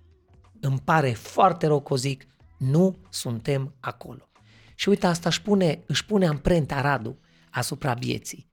Uită-te la, să, uită-te, nu tu, să se uite românii, să se uite oricine la clădirile lor, la bisericile lor, la cum au ei rânduiala făcută, sunt altfel de oameni. Știu că suntem toți altfel. Noi suntem și amestecul ăsta absolut incredibil de latini, balcani, europeni, slavi. slavi. E, e, e un amestec care e în genele noastre. Mm. Și suntem, eu sunt român, 100%, mi mândru, mi drag, nu n-aș vrea să fiu altceva. Nu m-aș potrivi. Am și un pic de grec, caut acum să-mi fac un test ADN, că vara mea i-a făcut la copil, vara mea e căsătorită cu un doctor foarte mișto și mutat în Suedia. Și i-a făcut test ADN. Și eu vreau să fac test ADN, pentru că bunica mea, Dumnezeu să o odihnească din partea lui tata, ei ne-au povestit când eram noi copii mici. Bună mea îmi povestea, e, maică, pupa iar maica, păi noi, ai noștri bătrâni, când veniră, veniră din uh, Grecia. Viniră din Grecia, că erau țigani uh, comercianți greci, veniră, la, uh, veniră până la Constanța, de la Constanța o luară, veniră, făcură să așezară undeva lângă Olt. Păi cu maică, că povestea bătrâna, când eram eu adolescent, Păi cum măicuță? Păi nu ne schimbarea dracu numele? Că doar noi fusărăm... Ca cu le-au schimbat numele lor românizat. Rădulescu. Nu, nu, nu, nu, nu. Rădulescu e de pe linia lui bunul meu. Dar Ok. de pe linia lui bunica mea, bunica mea ne povestea că ei stroie, stroie, ei înainte erau stroic. Stroic, stroiți, erau greci, greci. Și eu când ai 14 ani și auzi poveștile astea așa romane, a, ce fain. 30 de ani mai târziu Eu-s zic, grec. bă, nu mă, un pic, eu sunt grec. Că eu când mă duc în concediu cu familia în Grecia, pe cuvânt și mi s-a întâmplat asta și în Tunisia. Um, Când mă duc în Acolo concediu erai în Grecia- tunisian. a, oleo, păi în Tunisia mă salută, ole halem șarle hamdele, ole ham și eram, nu, je parle pas, că o mai rup, în engleză n-aveai cum în Tunisia și o rupeam în franceză. Și erau arabii atâta de faini să uitau la mine. Uh, dar în franceză când vedeau că nu știu, ma frère, tu glumești, zic, nu glumesc. Tu ești de-a nostru, nu-s de-a nostru. Și o bronzat, negru, și o barbă ca și Karim și mai eu alb de la vorba americanului wife beater. Bă, deci mă amestecai, mai mă pierdeai în, în dacă mă pierdeai în uh, bazar la tunizien, nu mă mai găseai, că eram acolo amestecat cu ei. Și acum tare aș vrea să fac un test ADN pe bune, să văd din care parte a Greciei au venit a noștri. Musai. Dar crezi că afli din... uh, Din test ADN, cel A- puțin afli ca orașul? localizare. Nu, de pe plaja Calimitis, Bobby. Nu știu de unde dracu vii. Dar vorbeam cu vară mea, serios, zic, tu fata ai făcut, zice, am făcut test ADN și ai așa, procentual. 17% de acolo, 25% de acolo, 11% de acolo. Și știi, ca poziționare geografică zici, vreau să văd că pe, pe linia lui taică meu, bunică mea, tot au o istorie foarte mișto asta cu veniți din, bă, mi-a, a, aș, altfel nu mi-l explic pe Haurențiu, bă. Deci n-am cum să mi-l explic Nu, pe eu mi l-am Haurențiu. explicat din povestea ta, probabil de la Da, de vecinii acolo Gabori. de vecinii Gabor, e clar că acolo e mersi frumos. M-am dus la țară, la, din partea lui mama. Și eu întreb pe bunica mea care are 93 de ani. Și am întrebat-o, măi, dumneata te știi în satul ăsta de când ești? Și zice, da, țucute, noi aici ne-am născut. Da, dumnitale părinți. E tătaci. Și ăia dinainte, dar pe noi numai aceea am stat tot timpul, tătaci am fost. Bunica mea 93 de ani, o femeie, o comoră de, de, de îngeri pe pământ, dar ea nu știe. Ei tot satul cred că acolo, și pe mine, mă, știi, aș vrea, cum fac ăștia arbor genealogic, genealogic, de unde vii, care ți originile. Pe partea lui mama, cred că toți în același plă, pământ au fost plămădit de acolo, de lângă Cluj. Dar uh, e, e mai mișto din partea Olteanului. Aș vrea să aflu povestea cu țiganii greci, comercianți, cum au venit ei cu vasele la Constanța. Asta aș vrea să o aflu. Eu îmi fac test ADN, că nu mă interesează, trebuie să știu. Un om trebuie să-și cunoască istoria. Și că eu am fost conceput la băile Felix, cred că de asta mă înțeleg așa bine cu ardelenii. Hai, tipul, serios? Serios, da. Și vin vizită din când în când. Uh, Bă, n-am, uh, la Cluj des, la băile Felix, cred că n-am mai fost de vreo 10 ani. Ultima dată Du-te cred să că am ce fost fain când e. am aflat. Știu, e foarte mișto. Ba nu, am fost, stai, nu, am fost în 2019. Am fost ultima dată. Uh, cel mai recent. Și am aflat că am fost conceput la băile Felix pentru că pe vremea aia Clujul nu avea centură. Plecam cu Scuze, părinții. și acum are? Nu mai trebuie să mai treci. Poți să iei prin Apahid, dar poți să iei prin partea aia altă. Nu Poți, mai trebuie să mai treci da. prin, pe la Bulevardul Unirii. da. Ca să vezi KFC-ul și să te demenească, că noi așa am ajuns acolo. Plecam Ce mișto. uh, din Iași către uh, Genova, plecam în vacanță cu familia, a fost, cred că, penultima vacanță pe care am făcut-o cu ai mei. Am, uh, maica mea a văzut KFC-ul pe la 10 seara. Cătălin oprește, Cătălin e tata. Cătălin oprește, oprește că mi-e poftă. Am mâncat și la ora de a suna colonelul, evacuarea. Da, m-am prins. Dacă Când ai ați zis mâncat, colonel. Dacă ați mâncat KFC, știți despre ce e vorba. Știți Vezi ce cine e mișto e să colonelul n-ai Sanders? sponsor, poți să vorbești despre Poți să asta. vorbești de oricine, da. Exact. Am, am sunat pe Elon Musk, bă, i-am zis, bă, eu ți-au Tesla am fost, dar nu, că nu-i nici sponsor, deci îmi permit să știi așa. Ce-o zis mă ăla? Da, mă, l-o sunat pe... Și a sunat colonelul evacuarea și a trebuit, na, fiind trei, nicio benzinărie nu putea găzdui, Deodată. da, operațiunea militară specială, care era digestivă specială. Și am luat o cameră la o pensiune și se vedea hotelul internațional peste drum. La 5 dimineața, în răcoarea augustului, la băile Felix, stai că mi-a zis, vezi hotelul ăla din față? Zic, da. Doamna lui 95, acolo ai fost conceput tu. Și de atunci mi explic că Poate și gândirea provestică de asta, că dacă eram conceput pe la ungheni, cine știe ce. Ce știi, îți plăcea Ce acum? apucători avea. Da, îl invocai pe Putin să vină tătu ca să ne salveze. E bun asta. Eu nu i-am întrebat niciodată pe părinți, îți dai seama, că nu, nu i-am întrebat unde ne Păi crezi că eu am întrebat? Da, numai te-ai aflat. Am Nu, aflat. ai, uh, Ce ai zis? Tati, e prea multă informație, nu sunt pregătit pentru ea. Eu știu unde mi-am conceput copilul, dar n-am aflat niciodată de la ei mei, care nici nu mai sunt, unde am fost noi concepuți. Dar da. cred că afle din ADN. E, S-ar na, putea să afli, nu mă da. prostii. Să vină careva să zică, Bob, îți luăm 1000 de euro pe un test ADN, dar pentru numai 10% mai mult îți zicem și patul în care ai stat. Dă-mă de să zic prost, prostește-mă, că nu e ca și cum pot să mai verific informația. Dar știi ce vreau să te întreb? Ce crezi tu că s-a schimbat în Cluj și în general în Ardeal? Pentru că asta nu e numai la, la clujeni. E și la sibieni, e și la timișoreni. Uh, Timișoara fiind un oraș cu foarte mult potențial. Cred că e m, nici măcar la 30% din potențialul uh, pe care îl are. Ce s-a schimbat în Oradea? Ce s-a schimbat în tot Ardealul? aproximativ, uh, din momentul în care Funar vopsea băncile în tricolor, până astăzi, când uh, a devenit o chestie atât de cool și atât de uh, Știu, am prins bine vremurile. marketată. Mulțumesc, am prins vremurile. Uh, e un singur cuvânt, Radu, un singur cuvânt care e răspuns la tot. Educație. Educație clasică, educație formală, educație non-formală, educație și la nivel rațional, mental, educație emoțională, educație socială. Dar pun sub umbrela educației pentru că eu personal cred enorm de mult în educație ca fiind singura care poate salva o națiune. Exact, tot lipsa educației o și îngroapă. Deci nu trebuie dușman extern, lipsa educației. Educația se face acasă și de acasă începe, exact ca fundația de la casă. Nu încep cu acoperișul că n-ai pe ce să-l pui. Educația începe cu fundația.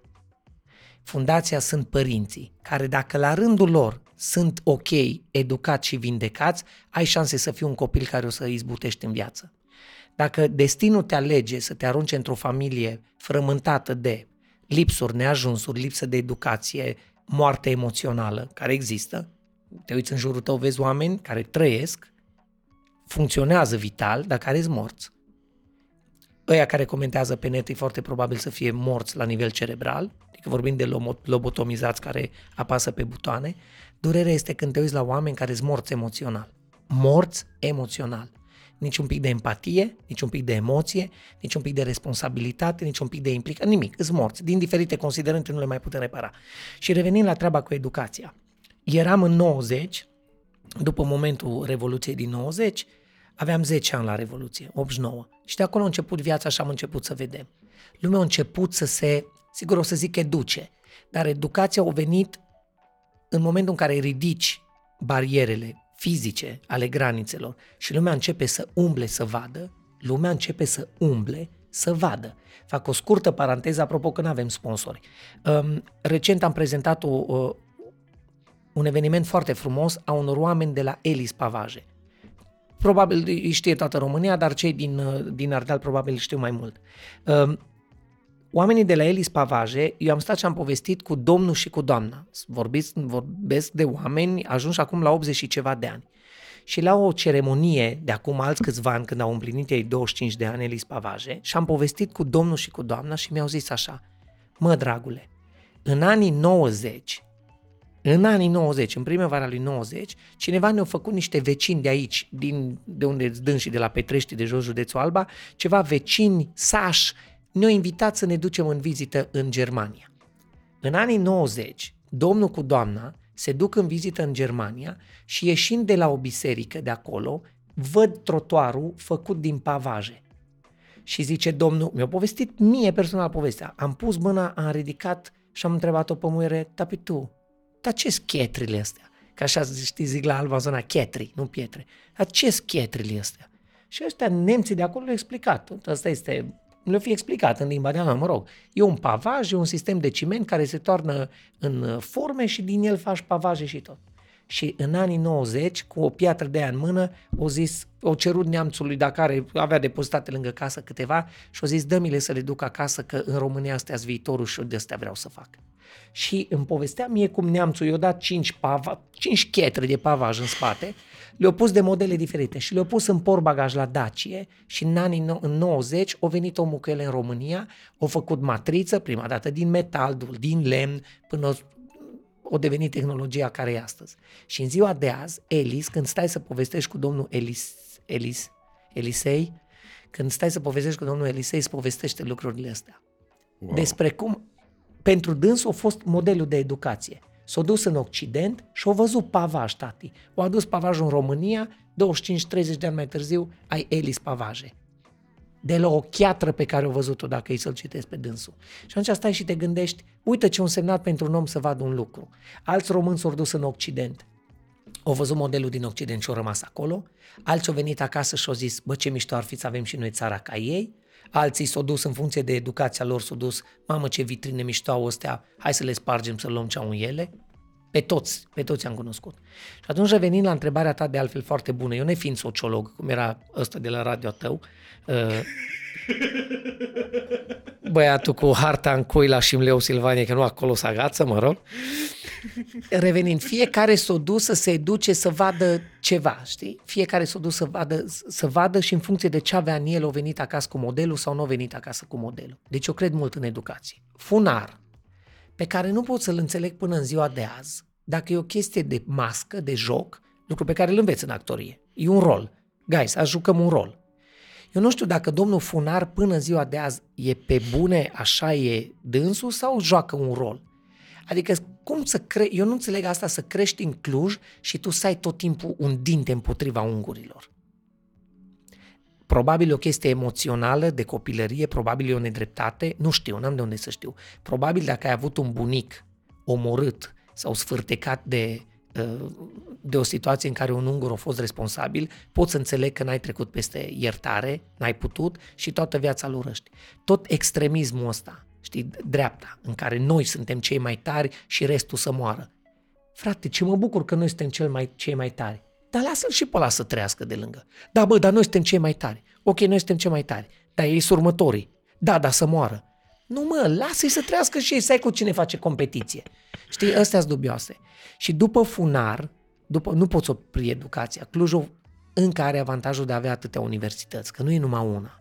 Sunt mai multe, pe diferite, de profile diferite, adică ai UBB-ul care e UBB, ai UTCN-ul care e pe construcția ai poli, ai medicina, UMF-ul, ai uh, uh, Universitatea de Medicină Veterinară, uh, USAMV-ul, Științe Agricole Medicină Veterinară, uh, ai o grămadă de universități care au atras tinerii din orașele de lângă. Și sigur că au început să se dezvolte. După care tehnologia asta lângă care stăm aici și filmăm și tot, plus tehnologia a ajutat enorm. Pentru că tinerii care absolveau, companiile au venit și au găsit. Niște tineri pregătiți, cărora le-au dat de lucru. Cumva au intrat Clujul pe o pantă pe care nu mai puteai opri. I-am zis pantă, trebuia să-i zic rampă, că e la deal. Mm-hmm. Dar uitându-mă la San Francisco, poate fi și pantă. Că mă uit în ultima vreme la declinul orașului, bă, orașul ăla când eram noi în America, în anii 90, 90 din 99 până în 2006, cât am stat, um, americanii, toată lumea vorbea de bine de San Francisco. Te uiți acum, mai scrolluiești și vezi știrile din San Francisco, bă, este o anarhie. E o crimă pe zi cel E o puțin crimă acolo. pe...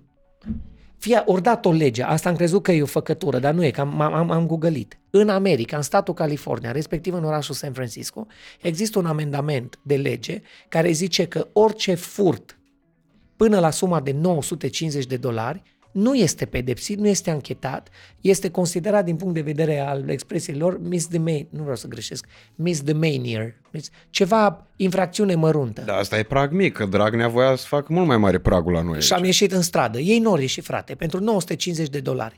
Și jefuiesc magazinele ziua în, în amiaza mare, sparg mașini, când am văzut imagini cu mașinile lăsate de uh, locuitorii din San Francisco, nu că își lasă mașinile deschise, de, nu descuiate, Lasă deschise. portbagajul deschis ca de să vadă când ai ce vadă, fura, bă, nu da. spargeți nimic, că nu avem ce, ce fura. Iar dacă văd, văd o mașină închisă, o sparg numai să fure. Deci nu se întâmplă niciun oraș din România, ce se întâmplă acum în cel mai scump oraș al Americii, uh, în San Francisco. Și de aia, din greșeală am zis, panta pe care o luat-o Cluj, aș vrea să fie rampă, pentru că e o creștere, e o bunăstare. Dar pe de altă parte, bunăstarea asta vine cu niște prețuri. Și, vine, și, cu, și la propriu și la figurat cu prețuri. Dar bunăstarea asta vine și cu declin, vine cu dezechilibru. Ai, îi ai pe ai noștri muncitorii care au tras toată viața și care locuiesc într-un mic apartament în oricare din, apart, din cartierele Clujului și care ori cu salarii, ori cu pensii se zbat cu 2000-3000 de lei, care e generos 3000 de lei, și după aia ai tinerii răsfățați care fac mii de euro pe lună. Eu mă bucur că au toți de lucru și își fac treaba. Dar e o discrepanță mare că prețurile mai degrabă înclină să fie pe placul, ce, să fie pentru cei cu salarii mari, nu pentru cei cu salarii mici. Deci evoluția Clujului în ultimii ani a fost Radu, e fulminant, adică peste noapte. Nu cred că are neapărat o viziune la lung. Aș vrea să mă înșel, dar nu cred că există undeva în administrație niște strategii pe 20-30 de ani, cum am aflat de la un om care are afaceri în China și când mi-a zis, am zis, nu se poate și au zis, domnul meu, acolo avem afaceri. În China au minister al strategiei care au făcut în 2023, divizie care au făcut strategia pe următorii 300 de ani ai Chinei. Ok. Strategia pe următorii 300 de ani ai Chinei e poziționat. Se ia în calcul orice, inclusiv colonizări de alte planete, inclusiv părăsirea uh, uh, sistemului planetar cunoscut de noi și ieșirea. Ei au sistem în educație, în infrastructură, în ce lași generațiilor următoare, ei din ce trăiesc. Strategie pe 300 de ani. Eu am impresia că la administrațiile astea mici e o strategie pe 30 de zile să dăm autorizația de construcție. Mm-hmm. Vin companiile care au bani și fac uh, uh, firme, ridică clădiri unde lucrează o grămadă de tineri și o duc bine. Eu sunt unul dintre privilegiați. Eu de când, de când a crescut Clujul, um, eu o duc foarte bine, pentru că prin natura jobului eu lucrez cu oamenii ăștia. În evenimente, în prezentări, în clipuri, în sketchuri, în team building-uri, în ateliere, în workshop-uri pe care le țin. Eu am de lucru, de, eu mulțumesc lui Dumnezeu cât am de lucru. Toate datorită acestor companii. Când am terminat în 2008 și mi-am primit diploma de actor și am zis, bă, I did it. Visul copilăriei e real. Uite, eu sunt actor. În 2008 nu era social media. Era primul an când a câștigat CFR-ul campionatul. era un moment istoric. E istoric moment. Au adus atunci în Cluj, venise, intraseră Ase în, Roma în și cu Ase Chelsea. Rom și cu Chelsea. Da. Frate, au jucat Chelsea în Cluj, tu îți dai seama? Mm-hmm. În anul respectiv, când am terminat ca actor, eu credeam că voi călca, voi păși pe urmele profilor mei, în care mă angajez la o instituție bugetară, respectiv Teatru Național, mă duc lunea zi liberă și de marți până duminică eu îmi fac meseria pe care o iubesc și pentru care m-am pregătit, să fiu actor. Dacă îmi ziceai în 2008, cu diploma de licență în mână, dacă îmi ziceai de social media, de podcast, de blog, de vlog, de... Era, fiți serioși, nu erau... Văzusem niște smartphone-uri prin 2006-2007, la ăștia mai bogați, era mamă, telefon care nu are butoane și dai pe un ecran. Na, vorbim de 2008. Mie mi se părea urât că n-are butoane. Am văzut primul iPhone. Ce asta? De butoanele unde sunt? Știu. ce cu Te, te înțeleg și e normal. Noi uite că 15 ani mai târziu, rolul, actorul din mine, eu ca actor, trebuie să pun măști prin care joc alte roluri care nu au neapărat legătură cu scena în sine, cu spațiul la magic, cutia italiană, cum îi zice de specialitate, în care se ridică cortina și oamenii vin seara la o poveste. Uite-te lucru pe care îl uităm cu toții. Vor ținuta voștri în brațe când erați mici? Cred că Probabil da. da. Vor, vor zis povești? Probabil da. Da, da. Eu am fetiță, ea au crescut ascultând povești. Și atât de mult am ajuns în ultima vreme să-mi dau seama, mai ales când vorbesc cu oameni în companii, guys, noi toți suntem produs, toți, orice om care viețuiește în lumea asta, la un moment dat a fost un copil ținut în brațe, căruia i s-o zis într-o formă sau alta o poveste. Noi crescând, copiii au poveștile de noapte bună, noi oamenii mari avem poveștile de noapte bună. Ăsta e motivul pentru care au existat de-a lungul istoriei teatru, opera, concertele seara. Erau modalitatea omului mare adult de, a, de noapte bună. Sigur, s-a transformat în Netflix în ultima vreme, că e, de-aia nu te uiți la Netflix la 8 dimineața. What the fuck, la ce să te uiți? Ai la ce să te uiți, dar te uiți la matineu sau ce? Și atunci seara te uiți la, la, la orice care îți dă starea de noapte bună. Podcastul tău, dacă stai seara cu el, este o poveste de noapte bună, e o poveste care te, e o poveste cu care adormi. Și nu vreau să o zic la modul la, bă, m-au adormit băieții Nu, e o poveste de viață. Noi oamenii uităm să zicem povești, uităm să ascultăm povești. Când vorbesc cu oamenii care, pentru care fac um, cursul de ăsta de, de, de public speaking, atât de mult le zic, folosiți poveste, folosiți poveste, storytelling, că acum e modă storytelling. Storytelling e de fapt poveste. Zi-mi o poveste, că dacă îmi zici o poveste în care te poziționezi, o să te țin minte și te raportezi la ea. Dacă îmi zici cifre statistice de la INS, le, le uit mâine, știi? Mhm. Asta e situația. No, revenind că nu știu de la ce am plecat, a, de la treaba cu Clujul. Clujul a evoluat pentru datorită educației, nu din cauza, datorită educației. Unii oameni au reșit în Occident și au văzut că e fain și au venit acasă, universitățile au dat tot mai mulți studenți buni care aveau nevoie de locuri de muncă, companiile au venit. Clujul crește și o duce foarte bine. Mi-e un pic groază că nu prea are strategie. Eu simt că n-are, văd administrația, chiar dacă face treabă, cu multe probleme, dar n-ai strategie. Mie nu mi se pare că are strategie.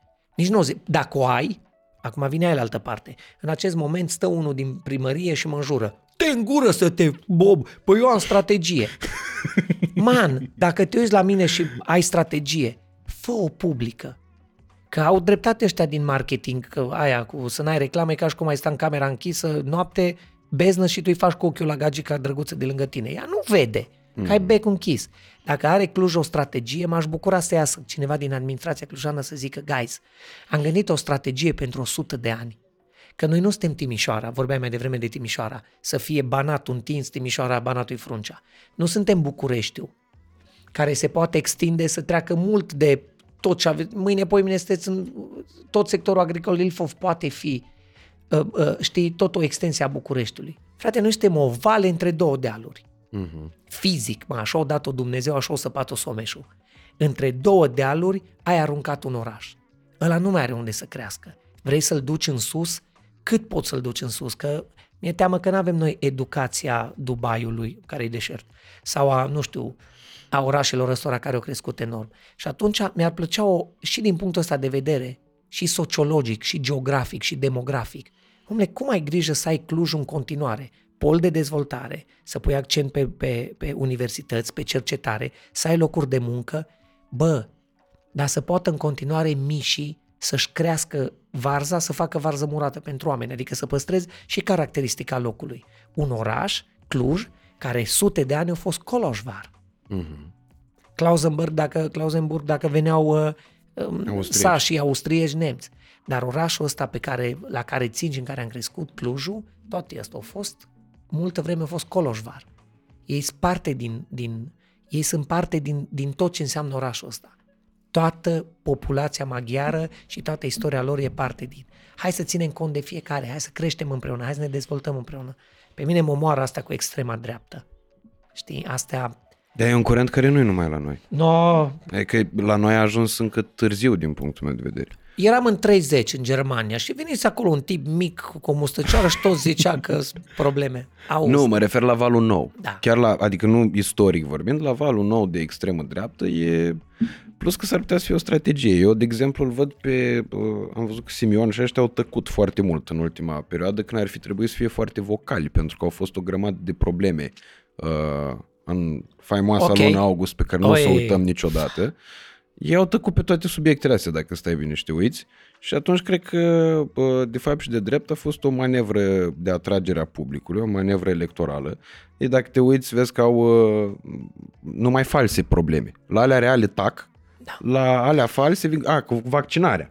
E direcție Bă, tot, ai, e au direcție. explodat, E trei, au direcție, explodat poate- trei cisterne de gaz, ești nebun mă, la cap. Da. Problema și e că legăturile, te- legăturile ai văzut până unde sunt cu cisternele. Mhm. Până unde te poți gândi, bă. Exact, da. Până sub întâiul absent al țării. Deci până acolo toți sunt implicați. Normal că nu zic nimic, că e directivă de partid. Tu ești tânăr, dar uh, cei care ne privesc, cei, cel puțin cei de vârsta mea, și amintesc de momentul 2000 uh, Vadim versus uh, Iliescu. Iliescu, da. În care Cred că tot îl vom românul au retrăi zis, anul viitor. Guess what? Istoria tot timpul se repetă și dacă ne învață ceva repet, istoria, e nu că doar că se repetă, ci că nu învățăm nimic din faptul că se repetă. Asta cred că e a lui Tibi, a colegului Tibi. El a zis-o, dar e foarte mișto, rezonez cu ea. Deci nu știu ce o să fie. Asta cu extremismul, pe de altă parte, pot înțelege extremismul. Știu că o să sune dubios. Pot să înțeleg extremismul, respectiv. Mă uit la vestul Europei, la care ne uităm cu toții și te uiți la unele orașe și societăți care au cam dat o bară. Pentru că undeva, în momentul evoluției lor, sociale, de dezvoltare, economic tot, au fost extrem de permisivi, extrem de toleranți.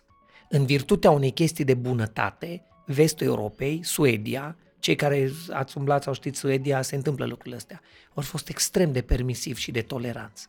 Și atunci când primești în gospodărie la tine, în curtea ta pe unul care vine, dacă împărtășești același set de valori, și cred că e prima dată când vorbim de cuvântul valori, deși terminolo- de cuvântul valori și valorile în sine ar merita să le discutăm altă dată mult mai mult. Dacă primești în curtea ta, în casa ta, în sufrageria ta, la podcastul tău, un om care are un set de valori cu care tu rezonezi, poți fi deschis, poți fi liber, poți fi tolerant, poți fi să-l accepti, inclusiv poți să fii cum vrei. Însă dacă îl primești pe unul care nu valorizează nimic din ce ai tu și vine cu un total alt set de valori și cu alt scop, atunci poți să ai o, o Europa care în unele locuri se dărâmă, pe plan mic, local, regional, cartiere, pe care, care fac implozie. Pentru că toleranța și deschiderea unora s-au întâlnit cu obtuzul ăluilalt care au venit. Okay, nu vreau să nominalizez și să zic exact despre ce e vorba, dar cine știe Cred că toată știe. lumea are toată lumea exemple, da. Da. Și atunci pot înțelege, subliniez, pot înțelege să fii precaut. Și uite-te cum ne reîntoarcem la tema de bază cu care o povesti discuția noastră astăzi, dragule. Echilibru. Pot primi în casa mea pe oricine.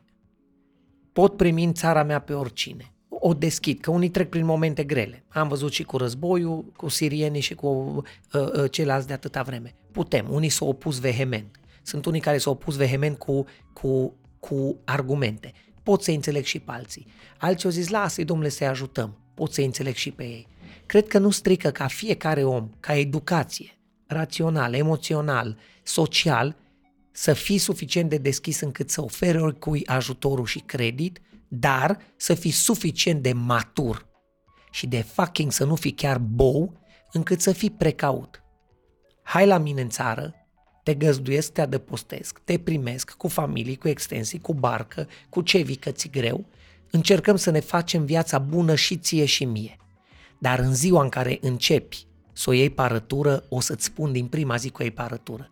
Și pe mine, dincolo de căsnicie și de relație, pe mine cine m-a învățat foarte mult uh, ideea de echilibru, sau cel puțin extrapolat în echilibru, este grădina. Mica mea grădină de lângă casă, în care eu mi-am pus cu mâna mea pomii pe care am adus de la o pepinieră de la Iud, plantele, și mă duc din pădure și am găsit fir de zmeură, l-am adus acasă, l-am plantat și acum am uh, zmeură. Grădina m-a învățat că dacă văd o buruiană și nu mă ocup de ea, mă învârt de două, trei ori și când vreau să o smulg afară nu mai pot, tati. Mă înțeapă atât de puternică. Mai mult decât atât, rădăcinile încep să se întindă foarte mult, încât eu o tot rup, dar din rădăcina aia în continuare îmi, îmi va ieși buruiană. Dacă închid ochii și o neglijez două, trei luni și apucă să facă floare și sămânță, toată iarba mea, nu vorbesc de plante de flori, vorbesc de spini și de buruieni care îmi distrug tot. Grădina m-a învățat că dacă vrei să ai grijă, trebuie tot timpul să fii la primele semne, trebuie să, trebuie să ai grijă. Plantele m-au învățat că dacă nu le dau apă, mor.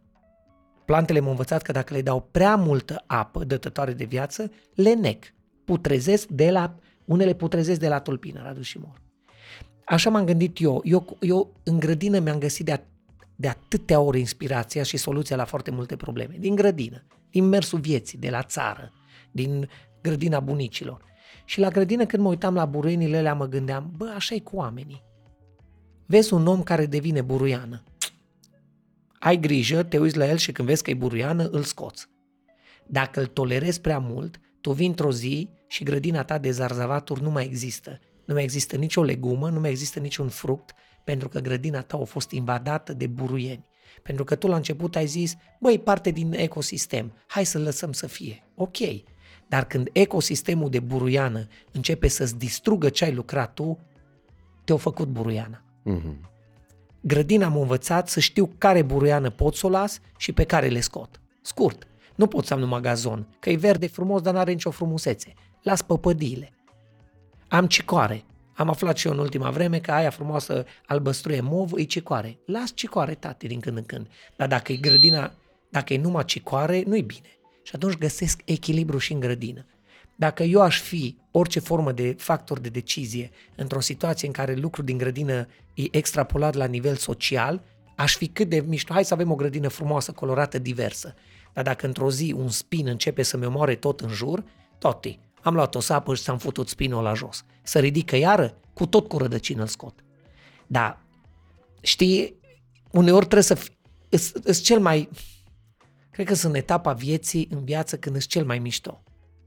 Acum doi ani, pe vremea asta, nu eram atât de mișto cât îs acum. Știu sigur. Am ajuns la maturitatea la care mă cunosc. Îs la etapa în viață când îs cel mai mișto. Poate la anul, dacă dă Dumnezeu să fiu sănătos, și mai mișto. Ar fi culmea să mă fiu bătut cu fosul în cap, să mă dilez de cap acum. Deci îs bine. Dar același, de unde e atâta bine și drag și iubire și tot, tate, ca orice monedă are două fețe. În orice moment pot să scot și sălbaticul din mine care trebuie să trăiască sau să supraviețuiască. Însă prefer să-mi cultiv, apropo de dictonul ăla, zicala veche cu lupii din noi. Momentan prefer să-i dau de mâncare și să hrănesc și să cultiv lupul ăla bun al indienilor, ăla înțeleptul. Ăla negru stă acolo și dorme odihnit. Stă, nu am treabă cu el. Dacă într-o zi e situația pusă, a ieșit lupul celălalt din mine. Dar deocamdată îți mulțumit cu ăsta alb. Vorbeai uh, mai devreme despre momentul în care tu ți-ai uh, descoperit pasiunea și faptul că ai fost unul dintre oamenii uh, norocoși, poate chiar privilegiați, care au știut dintotdeauna ce își doresc să facă. Pentru că șapte, ce își doresc să facă. Pentru că șapte ani e cam dintotdeauna, dacă stai bine da. și te gândești. Uh, și uh, urmează o întrebare care s-ar putea să sune foarte uh, televizionistic, Uh, și nu vreau să folosesc termenul ăsta peorativ, ci pur și simplu ies puțin, uh, formularea ei va ieși din zona de podcast. Am să încerc să o fac cât mai naturală, cât mai, uh, cât mai actorie bună, fără uh, cabotinism, dar trebuie să te întreb cum ți-ai dat seama de uh, pasiunea ta. Adică ai, cred că a existat un trigger la un moment dat când ai zis, bă, asta e. Dacă zici cuiva că unii dintre cei mai emotivi, introvertiți, anxioși oameni sunt actorii, e foarte probabil să se uite la tine. Say what? Așa e. E foarte probabil ca unii dintre cei mai sensibili emoționali, sensibili emoționali, introvertiți, anxios social, timizi oameni să fie actori, care prin meseria pe care o fac se tratează. Când eram în facultă, auzisem asta de la cineva, zice, și a fost foarte mișto, bă, vorba psihologilor, ce faceți voi nu e normal. Adică, adică ce face actorul nu e normal. Pentru că tot sistemul tău de instinctul ăsta de supraviețuire și de protecție, tu nu poți ca actor să faci ce facem noi, în fiecare seară să ieși dezbrăcat pe scenă în fața publicului. Dezbrăcat, nu mă înțelege greșit, nu vorbesc să fii deschiloțat.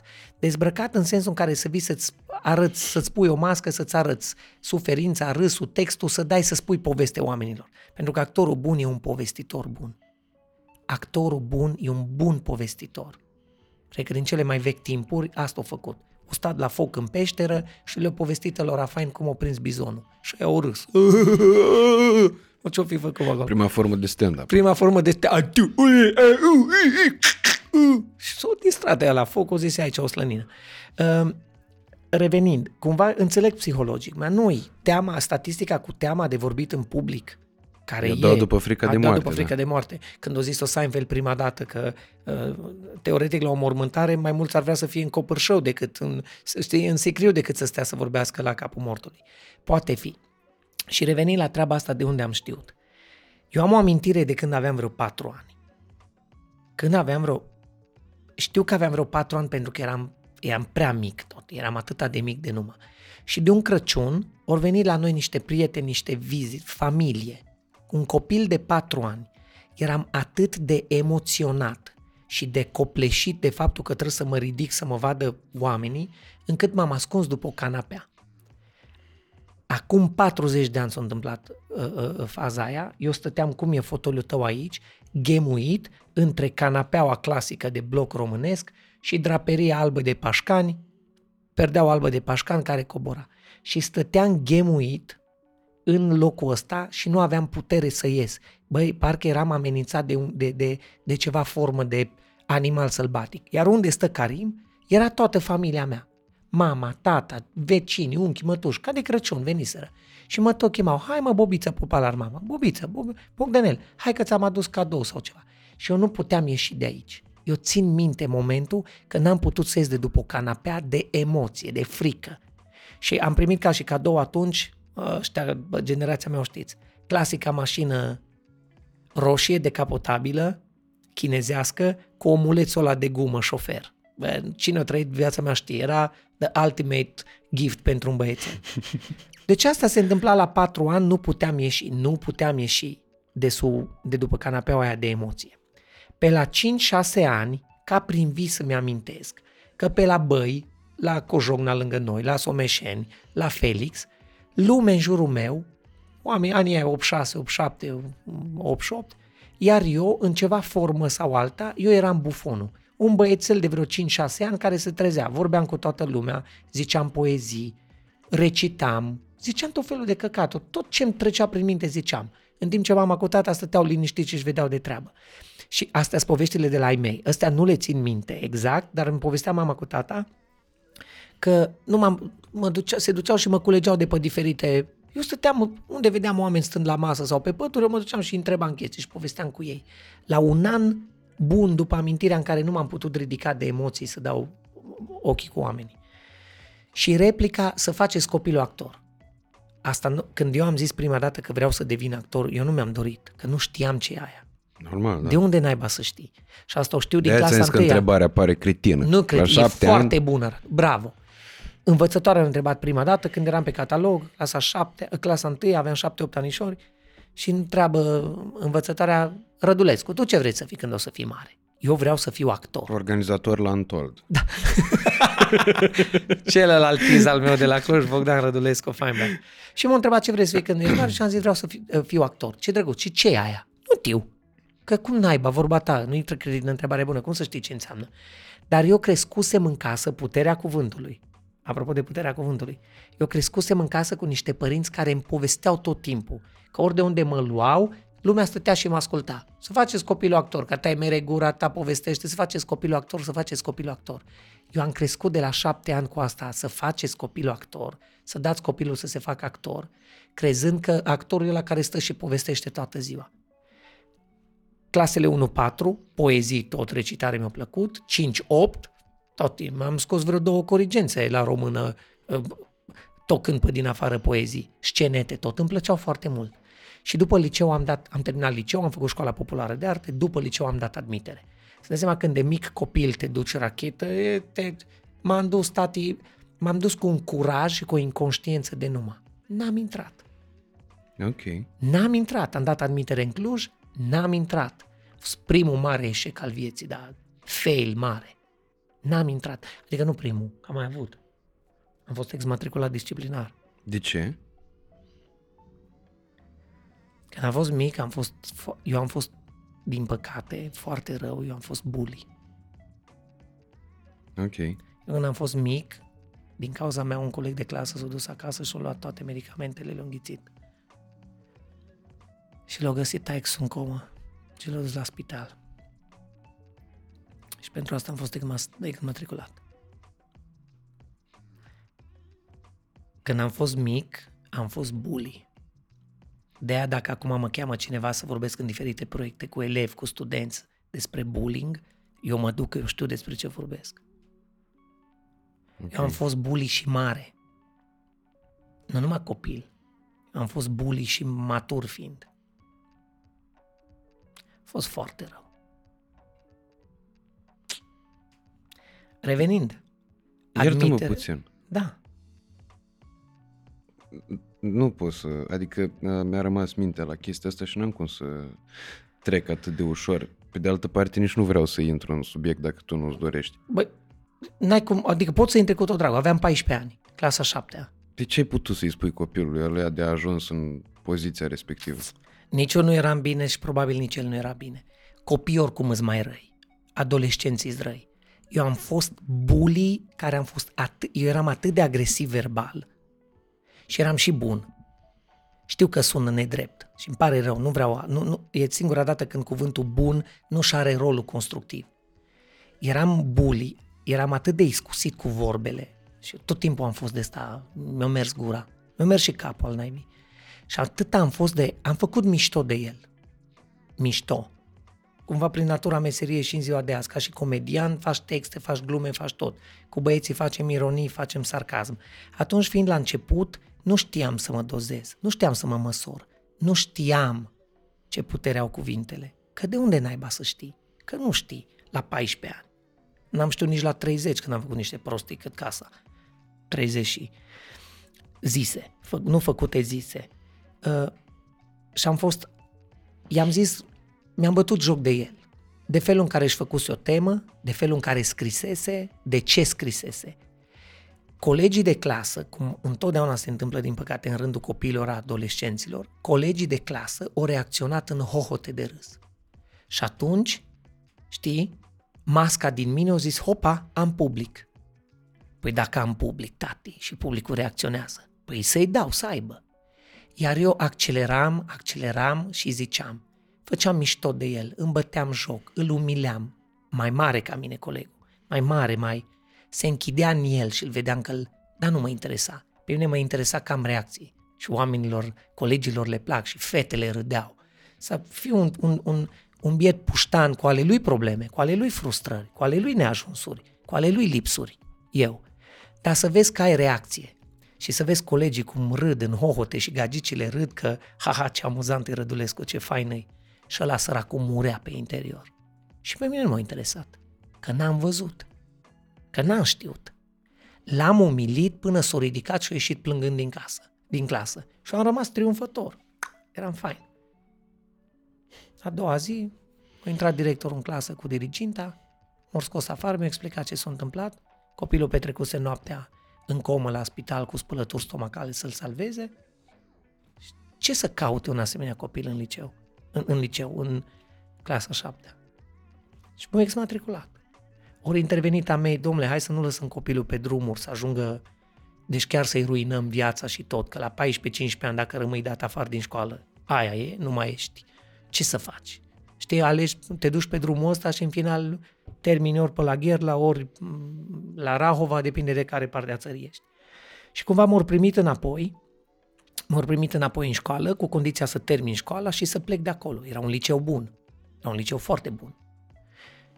Și am terminat și atunci de la liceu, era un liceu, când zic liceu mă refer că avea 1-12. Da, și da. când am terminat, m ținut până am terminat, eram a 8 m ținut până am terminat a 8 am dat admitere și mi-au zis, te rog, nu da admitere.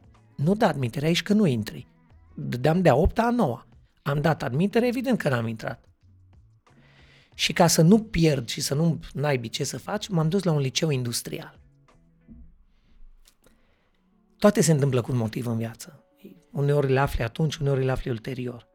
Nu cred că puteam nimeri la un liceu mai potrivit decât liceul industrial pe care l-am făcut eu. Și pe care l-am terminat patru ani mai târziu, șef de promoție. Nu zic ca și cum am terminat șef de promoție. I don't care about that. Un copil care fusese exmatriculat disciplinar, copil mediocru, am terminat un liceu pentru că în liceu totul se schimbase. Colegii erau altfel. Era liceu industrial, eram sute de băieți și o mână de fete. Sunt un liceu competitiv din punct de vedere a bărbăției. Extrem de competitiv. Mm-hmm. A fost un liceu în care cele mai dure lecții erau lecțiile de viață, nu erau lecțiile de școală. A fost un liceu în care am avut un diriginte pe care îl țin pe podiumul oamenilor, știi, pedagogilor care mi-au schimbat viața. Dirigul din liceu este pe podiumul ăla. Inginerul Sandu Bărbuță. E un om care știa că ia în clasa noua niște niște băieți ajungi la liceu industrial, nu la liceu teoretic sau internațional. Lua niște, în clasa noua niște băieți, ajungi la liceu industrial și trebuia să-i scoată oameni. Meseriaș, că liceul avea profil. Eu sunt mecanic frigotehnist. Vorbești cu un expert în reparații de frigidere, congelatoare și mașini frigorifice. Când mai povestesc cu oamenii de puterea cuvântului, eu îl dau exemplu pe Dirigu. Dirigentele nostru, în clasa noua, când au venit la clasă, 29 de băieți și o fată. Și au intrat în clasă și au zis, domnilor, bună dimineața, domnișoară, bună dimineața. Și noi, 29 de maimuțe, râdeam. Ne-au zis domnilor. Stai seama, Căman, vorbești de puștan la 15 ani, 16 ani, bă, varză, anii 94. Mm. Și Dirigo a intrat în prima dimineață și a zis, bună dimineața domnilor. Iară, râsete. A doua zi, o luam de la capăt, venea Dirigo tot. Domnilor, bună dimineața. Că eram ca săream pe bănci în picioare cu bocanci, mai atât eram de...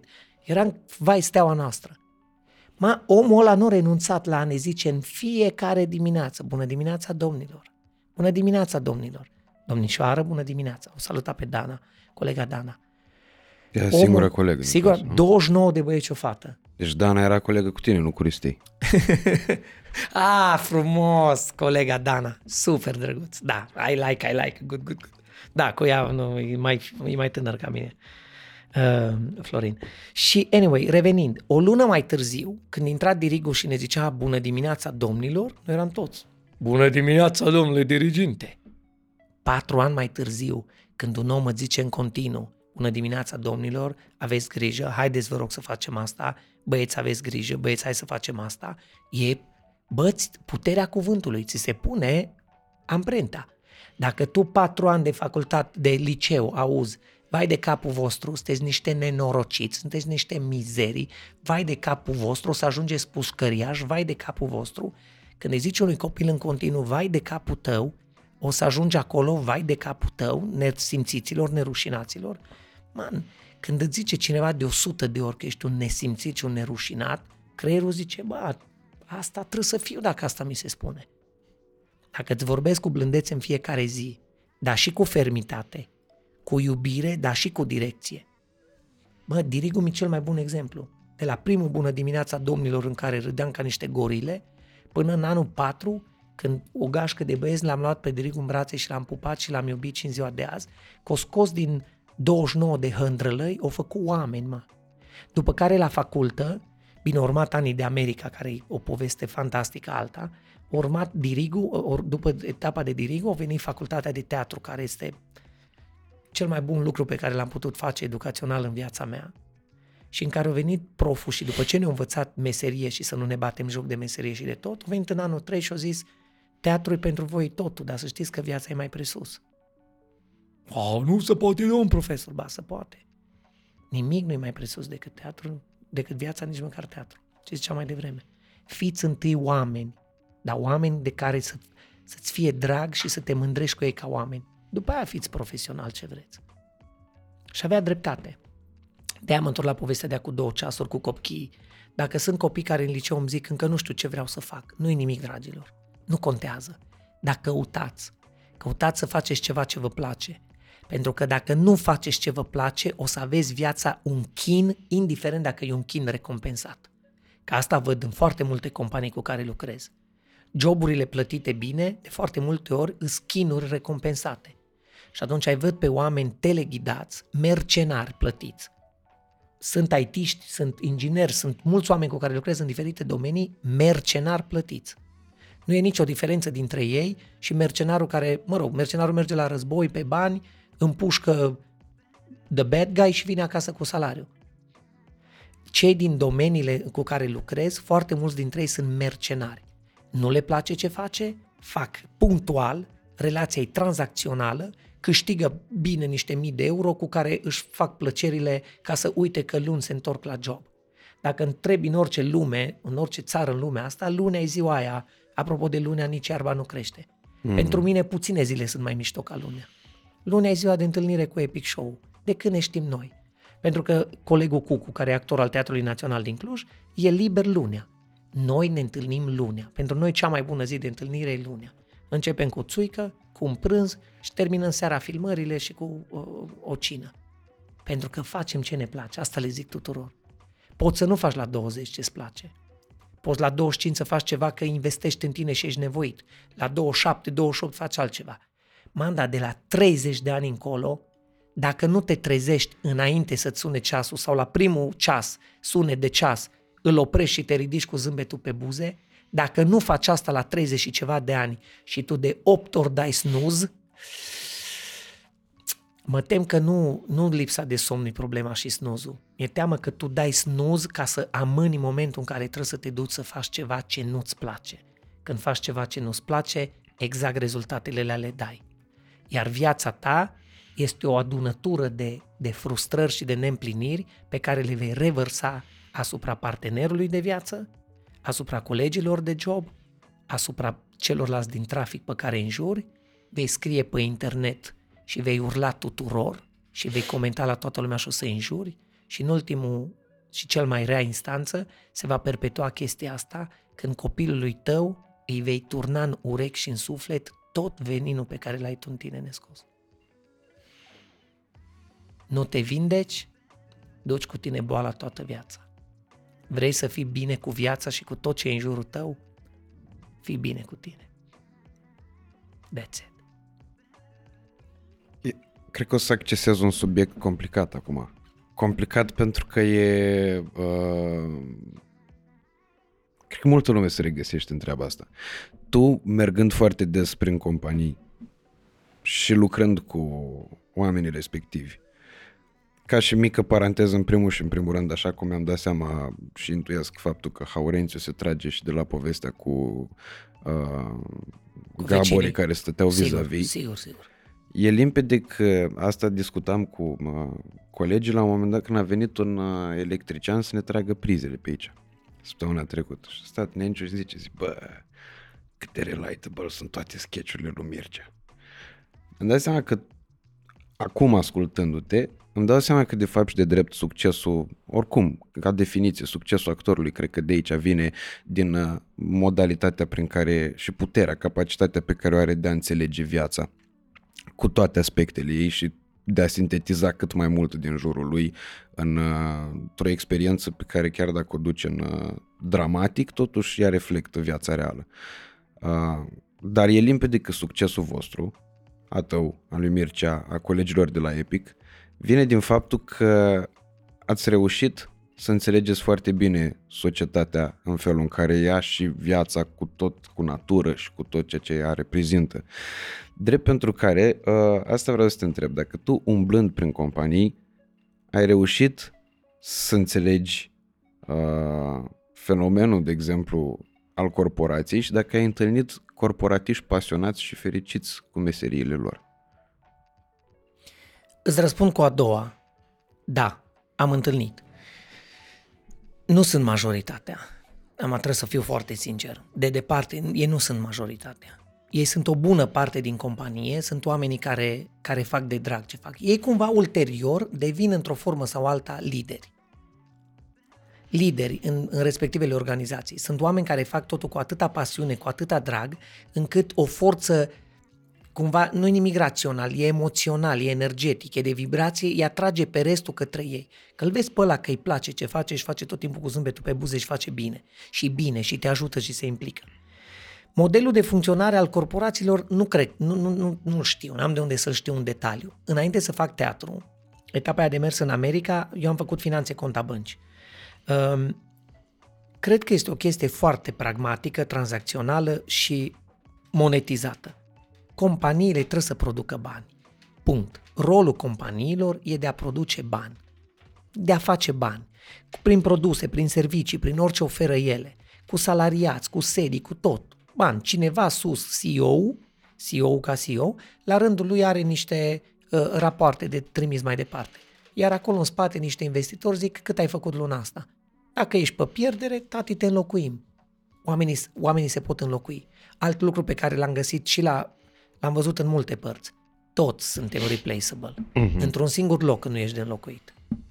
Acasă. Acasă nu te va înlocui nimeni. Pe niciunul dintre noi nu ne înlocuiește nimeni acasă.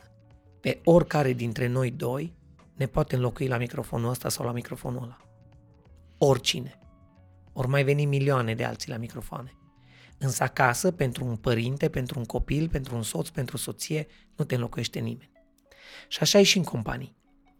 Dacă prestezi și aduci profit, primești bonus, bucățica ta de os de firimituri și mergi mai departe. Dacă nu, e schimbat. Deci cred că regula de funcționare a companiilor e dacă există o, o cerere, noi venim cu o ofertă, facem produsul sau serviciu, toată lumea trăiește bine. Cam asta funcționează. Adică nu există corporație caritabilă. Toate corporațiile sunt pe bani și toate agențiile și ONG-urile mici și asociațiile, ele sunt caritabile, că de mici altă nedreptate a lumii unde nu există echilibru. Dar oamenii, revenind la oamenii cu care lucrez, am găsit oameni pasionați, oameni pe bune pasionați, care cred că la un moment dat o zis, mi-am dorit să fac asta, o fac și îmi place. Sau am găsit oameni care fac altceva decât și-o dorit toată viața. Dar cum zic ei, bă, mi-am găsit locul. Mi-am găsit liniștea, mi-am găsit confortul, mi-am găsit pasiunea. Mulți dintre ei fac asta. E foarte greu să o găsești direct la 20. Trebuie să o experimentezi. Cred că o găsești, de asta ce am și un pic mai devreme. După 30 atât ar fi de bine să știi unde ești. Că nu mai ai 20 unde căutări. Eu mi-amintesc în America ce joburi am făcut pe care nu le-aș mai face niciodată. Mi le amintesc. Le-am făcut cu drag, eram plătit, se termina vara, se termina sezonul, veneam acasă, îmi trebuiau bani pentru să trăiesc în România, să fac școală, să nu știu ce. Chiar dacă eram la, nu plăteam facultatea, costă. Facultatea de teatru costă și când mănânci parizări de la cu hârtie igienică în el tot costă. Și revenind la toată situația asta, ă, e atât de important pentru oameni să-și găsească lucrul ăsta. Dar dacă, dacă tu nu vrei, dacă tu nu ai drive-ul la interior, mai poți avea norocul să cunoști pe cineva care te trage cu tine înspre sau te trage un pic. Dar nu, nimeni nu e responsabil pentru binele tău. Nimeni. Nici pentru a meu, nici pe, pe nimeni. Dacă tu vrei să faci ceva pentru binele tău, pentru împlinirea ta, pentru fericirea ta, e singurul responsabil. Dacă tu nu faci nimic și singurul tău gând e să lași viața cum vine, o să fii, o să fie exact așa cum îți dorești și cum, îți, cum muncești să fii. Nu vine nimeni să facă pentru tine nimic. Părinții au făcut cât au putut ei, după cât au știut ei, după cât s-au putut implica. Există momente în care pășești în viață și îți dai seama că deși suntem o colectivitate, realizezi că de fapt ești singur. Dacă tu îți trasezi ca scop să-ți fie bine, nimeni și nimic nu te poate opri. Decât destinul. Dă o bolă și aia ești. Never know. Oamenii din dubiță de povestea mai devreme. Fac cea mai scurtă paranteză, eu care fac acolade, nu paranteze, să zic că cu două ore ne-am apucat de o discuție așa de faină, râdeau aici băieți, râdea Karim, era tot o veselie, o voie bună. Două ore mai târziu mai un pic și ne trebuie niște șervețele, mă, nu se poate așa ceva. Dar eram convins că așa o să decurgă. Pentru că de, de cele mai multe ori s-a întâmplat așa. Așa s-a întâmplat cu Alex Bogdan, așa s-a întâmplat cu Augustin Viziru, așa s-a întâmplat cu Varză. Uh, oamenii cu care râzi mult sunt exact aceiași oameni care te pot face să și plângi. Eu mai, încerc să mai înțin lacrimile de multe ori ca să nu le bagatelizez, adică nu știu, să nu creadă lumea că mm, mă folosesc de treaba asta, ca nu să impresionez cumva. Dacă să atent și să aici timp de două ore, lacrimile tale sunt lacrimile lor. Lacrimile lor sunt lacrimile noastre. Nu, nu e.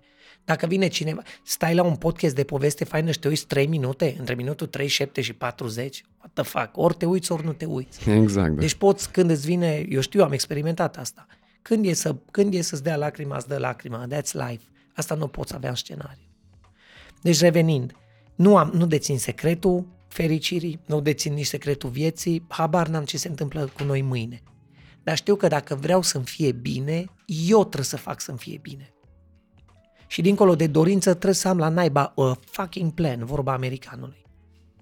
Dacă ai dorință, știi unde vrei să ajungi, tot trebuie să ai și plan. Trebuie mm-hmm. să mhm. existe drum. Dacă nu există drum, măcar este o direcție pe care te apuci să sapi cu lopata, să-ți faci drum. Dacă este drum între punctul A și B și tu identifici că vrei să ajungi în punctul B, măcar te duci pe drumul gata făcut. Dar nu te poți aștepta în viață să-ți fie foarte bine tu numai stând în speranța că destinul are pentru tine un plan. Poate are, dar dacă n-are. Eterna întrebare a înțelepciunii. What if? Și dacă? Dacă totuși nu, dacă există destin, există. Dar dacă destinul ți-l faci fiecare, nu ești dator cu o încercare. Să-ți fie bine, mă. Să te trezești dimineața cu drag. Să te duci la un loc de muncă, oricare ar fi el, la care să faci ceva la care ești bun și îți place, că stea vin împreună. Nu există să fii bun la ceva să nu-ți placă. Nu există ceva să-ți placă și să, să nu, nu fii poți bun. să devii bun, da. Unele lucruri sunt natură, tati. Care sunt joburile pe care le-ai avut în America? Hai de capul meu. M-am dus ca și casier. Dar de astea să știi, m-am dus ca și casier, uh, pentru că făcând finanțe conta băncii înainte de teatru, uh, compania care m-a angajat acolo o zis, hey, we have an opening ca și, ca și cashier. Bine, nu era basic, n-aveai, apăsai pe niște butoane și lucram într-un, uh, lucram într-un resort de ăsta de munte. Cum te duce la noi să lucrezi la Poiana Brașov la Sinaia, într-un complex hotelier care avea, să zic, mai multe hoteluri, pârtie de schi, patinoar de patinat și tot felul de chestii de genul ăsta. Și toată ideea era că uh, duceau pe vară studenți internaționali. Era o companie americană, un resort. Frate, lucram noi, români, bulgari, unguri, ucrainieni, ruși, uh, est-europeni, filipinezi, studenți internaționali peste vară în America. Și primul job care a fost, a fost ăsta de uh, casier la un, uh, în resortul ăsta aveau un patinoar. Patinoar venea lumea la patinaj pe gheață și tu le încasai banii și le dădeai patine. Și încasai. Ăsta mi era primul job. Sigur că era job 95 gen. Dar compania zicea, domnule, noi avem mai multe opening-uri, că ne trebuie, vara e plin de turiști. Deci orice vreți să lucrați, ziceți la personnel office că noi vă găsim. Și de acolo, în paralel cu jobul respectiv, uh, eu am făcut, am spălat vase în restaurant, am făcut în weekend, făceai catering, știi, aia de să duc în cămașa albă, papion negru, mănuș și duci tăvile pe mână la tot felul de recepții și ia lumea de pe Home service. Nu, am făcut room service. Ok. Nu, ăsta era când te ducea la diferite uh, uh, pa- petreceri, era lumea, cocktail și tu te plimbai cu tava de creveți și fiecare lua. o Ah, ok, bucată. ok. Deci pur și simplu uh, uh, server. Am făcut, am lucrat uh, uh, room service, dar fii atent. Room service am lucrat, era o chestie de zicea turn down beds. Asta numai în hotelurile de 5 stele în stațiuni. Avea un serviciu specializat care pregăteau camera de hotel pentru noapte. Adică băteai la ușă, le ziceai că ești turn down bed, serviciu de pregătit patul, și omul care plătiți atâția bani pe locație îți deschidea ușa și tu intrai. Tu pregăteai camera de noapte Și ce făceai? trăgeai jaluzelele, închideai blindzurile, aprindeai luminile de seară, pregăteai patul, luai de pe el cuverturi așternuturi, întorceai plapoma, plapuma aranjai, pernele le aranjai, puneai ciocolățică, te asigurai că e pregătită camera de noapte. Tu îți dai seama, era serviciu care asta făcea Wow. din partea hotelului. Am făcut turn down beds de numai. Uh, Am spălat vase, am, uh, am spălat WC-uri și tot era parte din job, adică trebuia să fie curat la locul de muncă. Am parcat mașini, eram valet, seara la cină, veneau oamenii la restaurant de lux, de stele Michelin, ei, nu știu, ei lăsau mașina în fața restaurantului, la valet. Am parcat mașini. Am, uh, și în, uneori în weekenduri, când asta s-a întâmplat pe parcursul a șase ani, am făcut o grămadă de joburi. Mă duceam cu un tip, un american, care avea un serviciu și lucram cu mexicanii, șlefuiam cabane de lemn ca să le vopsești. Aveau oamenii acolo diferite cabane de astea foarte luxury din lemn, care trebuiau șlefuite. Și cu mască pe față stăteai toată ziua și șlefuiai grinzi de lemn, le șlefuiai ca să vină el să dea cu altul lei, alt tot. Mi-amintesc odată că am șlefuit o cabană și oricât de mult îmi place lemnul și iubirea mea, stăteam pe o scară cu capul așa în sus și șlefuiai un tavan de scânduri. Și tot praful ăla îți intra, toate și a treia zi când, apropo de te cheamă generalul la evacuare, și a treia zi când te duceai la baie încă mai simțeai vopseaua aia că iese din tine praful ăla șlefuit. Și atunci am zis, bă, în viață o să lucrez, să fac ce-mi place, dar dacă vreodată o să trebuiască să șlefuiesc lemn pe tavan, n-am să o fac eu. Am să plătesc un om să o facă, eu nu o fac. Dar am experimentat la 20 de ani. Am, am ronțăit, am scrânșnit între dinți nisip și uh, uh, rumeguș de grindă până m-am săturat, până am zis, uite, o chestie în viață pe care n-aș face-o. Prin natura meseriei, compania le-a plăcut foarte mult de mine cum am muncit și după 2 ani zic, Bob, what if dacă vii uh, și faci o, o chestie la în office-uri, jos. Jos în office era accounting, departamentul de accounting. Și la payroll și faci o chestie. Zic, bine, m-am dus, am făcut-o. Am făcut-o, m-am achitat onorabil, nu mi-am bătut joc de job. Dar a fost momentul în care mi-am dat seama că eu nu o să lucrez niciodată în office, în birou. Lucram într-un birou cu niște doamne, toate în departamentul de contabilitate, de accounting, fiecare avea pe masă un computer and a calculator. Calculator era calculator de la cu bandă de hârtie. Orice Ok. operațiune făceai, se imprima pe o mică bandă de hârtie. Dar nu era computer. Computerul era desktop cu tastatură cu tot. Și în paralel făceai pontarea orelor angajaților pe mici calculatoruri. Toată viața n-o, o să țin minte acele birouri open space în care se auzea numai fișetul metalic. Aveai, uh, aveai niște dulapuri metalice în care stătea dosarul fiecărui angajat, de unde îl luai ca să-i bagi pontajul, câte ori o lucra, să-l plătești pe om cinstit. Era foarte, trebuia să fii foarte atent la toate detaliile astea. Ore întregi în care nu se auzea numai fișetul metalic. Și banda aia cum se învârte. Și niște doamne la 50, 55, 60 de ani, mai tipic doamna de birou, care tot ducea, fâșnăia hârtii din stânga în dreapta și se auzea calculatorul ăla. În continuu taste, calculator, rapoarte, fișet metalic, ușă se deschide, ușă se închide. Ușă se deschide, ușă se închide. Am lucrat, mi-am făcut treaba și am zis, man, this is not for me. 24-25 de ani. Asta nu-i pentru mine, nu mai fac asta. M-am dus, am vorbit cu managementul, zic, man, e ok, dar e, e, nu mă simt confortabil, nu, nu-i ce trebuie. Și au zis, ok, bine că ne-ai zis, vrei altceva? Păi zic, eu cu treabă, cu voi m-ați văzut de atâția ani. Și m-au întrebat în ultimii doi ani, au fost, cred că, cei mai mișto ani posibil. Bob, would you like to run the day, uh, the summer camp, the day camp? Stațiunea era astfel structurată și specializată încât oamenii care veneau în vizită în stațiune cu copii, tu veneai în vizită, în concediu, dar la ei concediile toate erau legate de diferite convenții, conferința anuală a doctorilor, a avocaților, a fiecare. Și făceau 4, 3, 4, 5 zile de conferință. Și venea soț, soție cu doi copii. Ce să faci ziua cu copii? Îi lăsai la un serviciu de day camp specializat cum o grămadă de resorturi care au. Și în ultimii doi ani am fost managerul unei asemenea, unei asemenea locații, care era de fapt uh, uh, day camp, summer camp-ul Veneau copii la ora 9 dimineața și stăteau până la 5 după masa. În fiecare zi aveam alte activități cu ei. În fiecare zi eram pe teren. Umblam la călărie, mergeam cu telescaunul pe munte, coboram cu bicicletele de mountain bike, îi duceam la, la piscină, îi duceam la patinoare, îi duceam la bowling, le dădeam prânzul. Copii, uh, uh, copiii ăștia erau uh, îngrijiți și aveam grijă de câte o gașcă de copii în fiecare zi. Man, a fost cel mai tare job. De la fișetele metalice și de la băgat cifre în calculator, la a cunoaște în fiecare zi alți părinți cu alți copii și a lega o relație, și cea mai mișto perioadă. Și ăsta a fost jobul cu care am și încheiat în ultimii doi ani.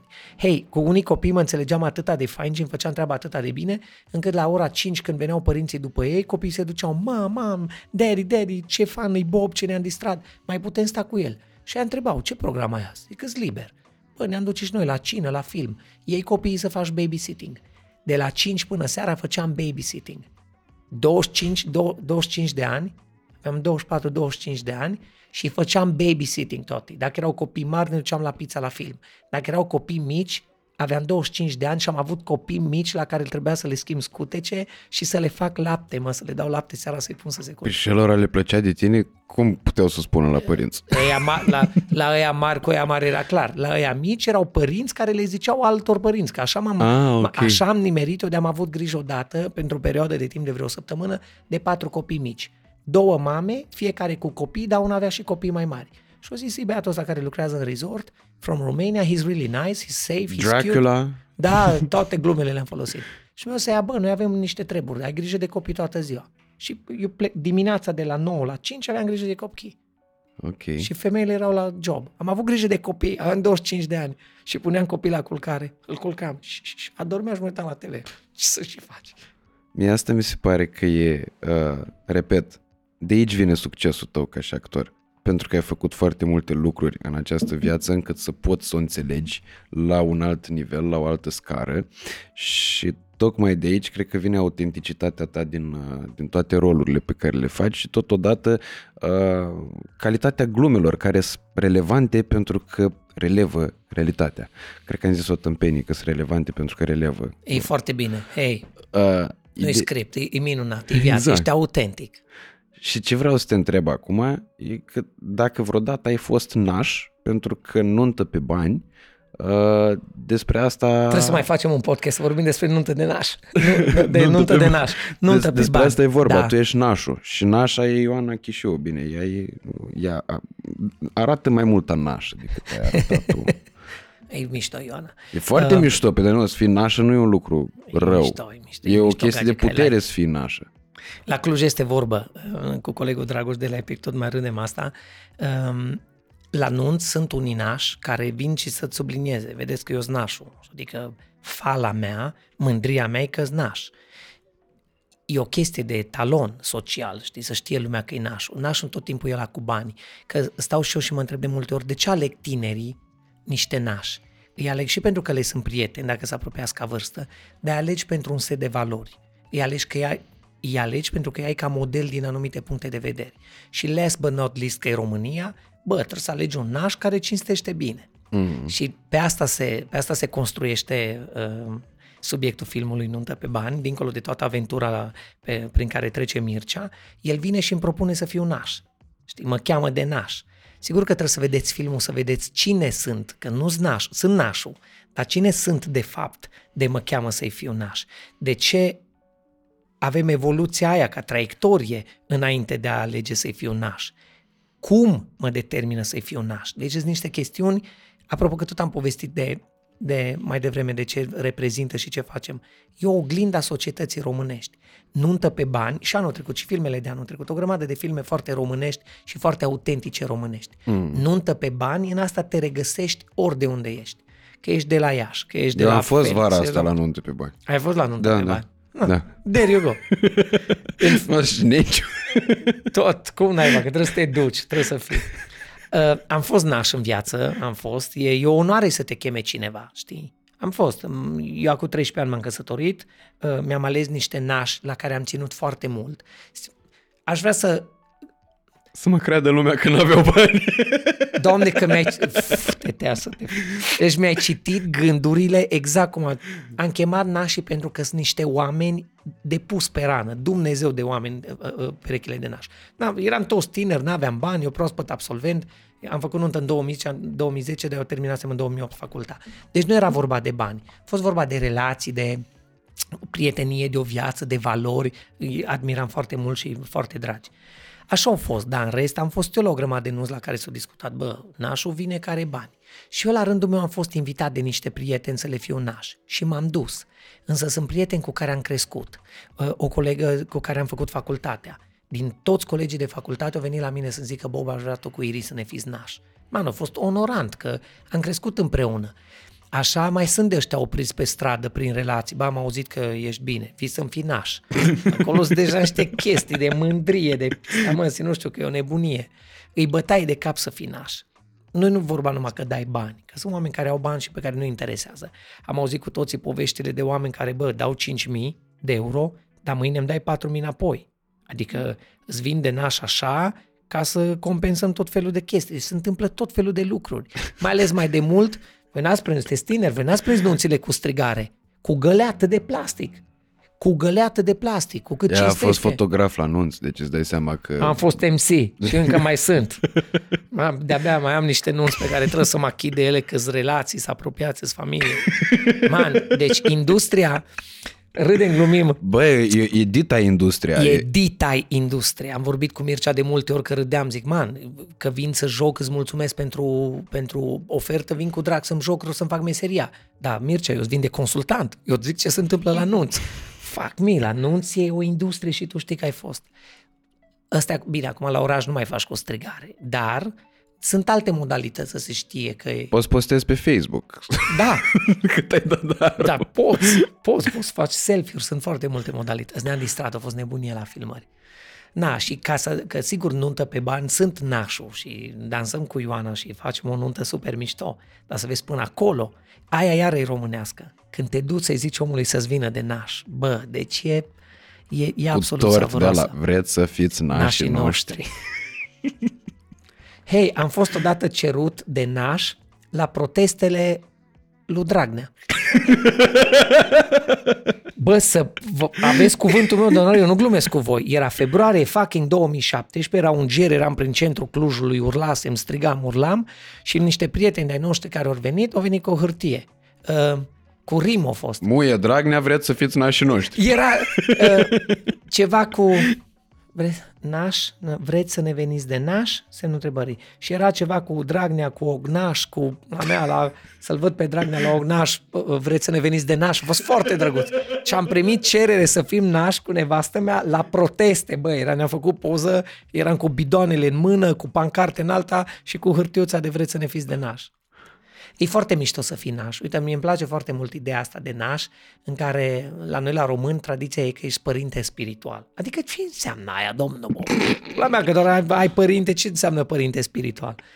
E, o, e unul din titlurile pe care le aduce istoria și le duce mai departe. Mai tu ești în continuare prietenii mirilor, știi? Părinte spiritual e ceva de genul dacă o iei după carte, dacă mama cu tata s-a ocupat și au ceva treabă, știi, nașul este legătura dintre tine ca tânăr și înțelepciunea părinților. Adică nașii mișto să fie unii de vârstă cu tine, cam de același, din punct, multe puncte de vedere să fiți asemănători, dar trebuie să aibă ceva de nașul. Și dacă e cu câțiva ani mai mare și are o meserie bună și are bani, man, e nașul. E nașul conașul, e nașul bogătașul, nașa fruntașa, stă ăsta de te doare. Trebuie să vedeți în film, bă, deci te doare fost. Îți dai seama că la naș rar găsești câte o nuntă cu naș care Găsești și nunți cu naș care oamenii vin de naș pentru că leagă o relație super mișto. În rest, ce pe naș să știe lumea că e naș. Iar eu am experimentat, apropo de joburile noastre, am experimentat naș pe care îi puteai pune pe rană ce oameni mișto erau. Și am avut naș care veni și a zis, domnul Bob, de mine ziceți, da? Deci spuneți așa, cine își, ce fac, ziceți pe nume, că nu de-aia am lucrat și am strâns avere și am venit aici să dau darul, da? Zic, bine, zic ce vreți. La mea, stonomat. Ce vrei să zic? Că joc, pun o mască și joc ce rol vrei. Și am avut naș care trebuia să fie subliniat. Cine-s nașii? Știi, cine Cu funcție, cum scriu aia, familia inginer, nu știu yes. Care. Pe ușile apartamentelor când eram copii mici, toată titulatura. Mai sunt de ăștia pe Facebook.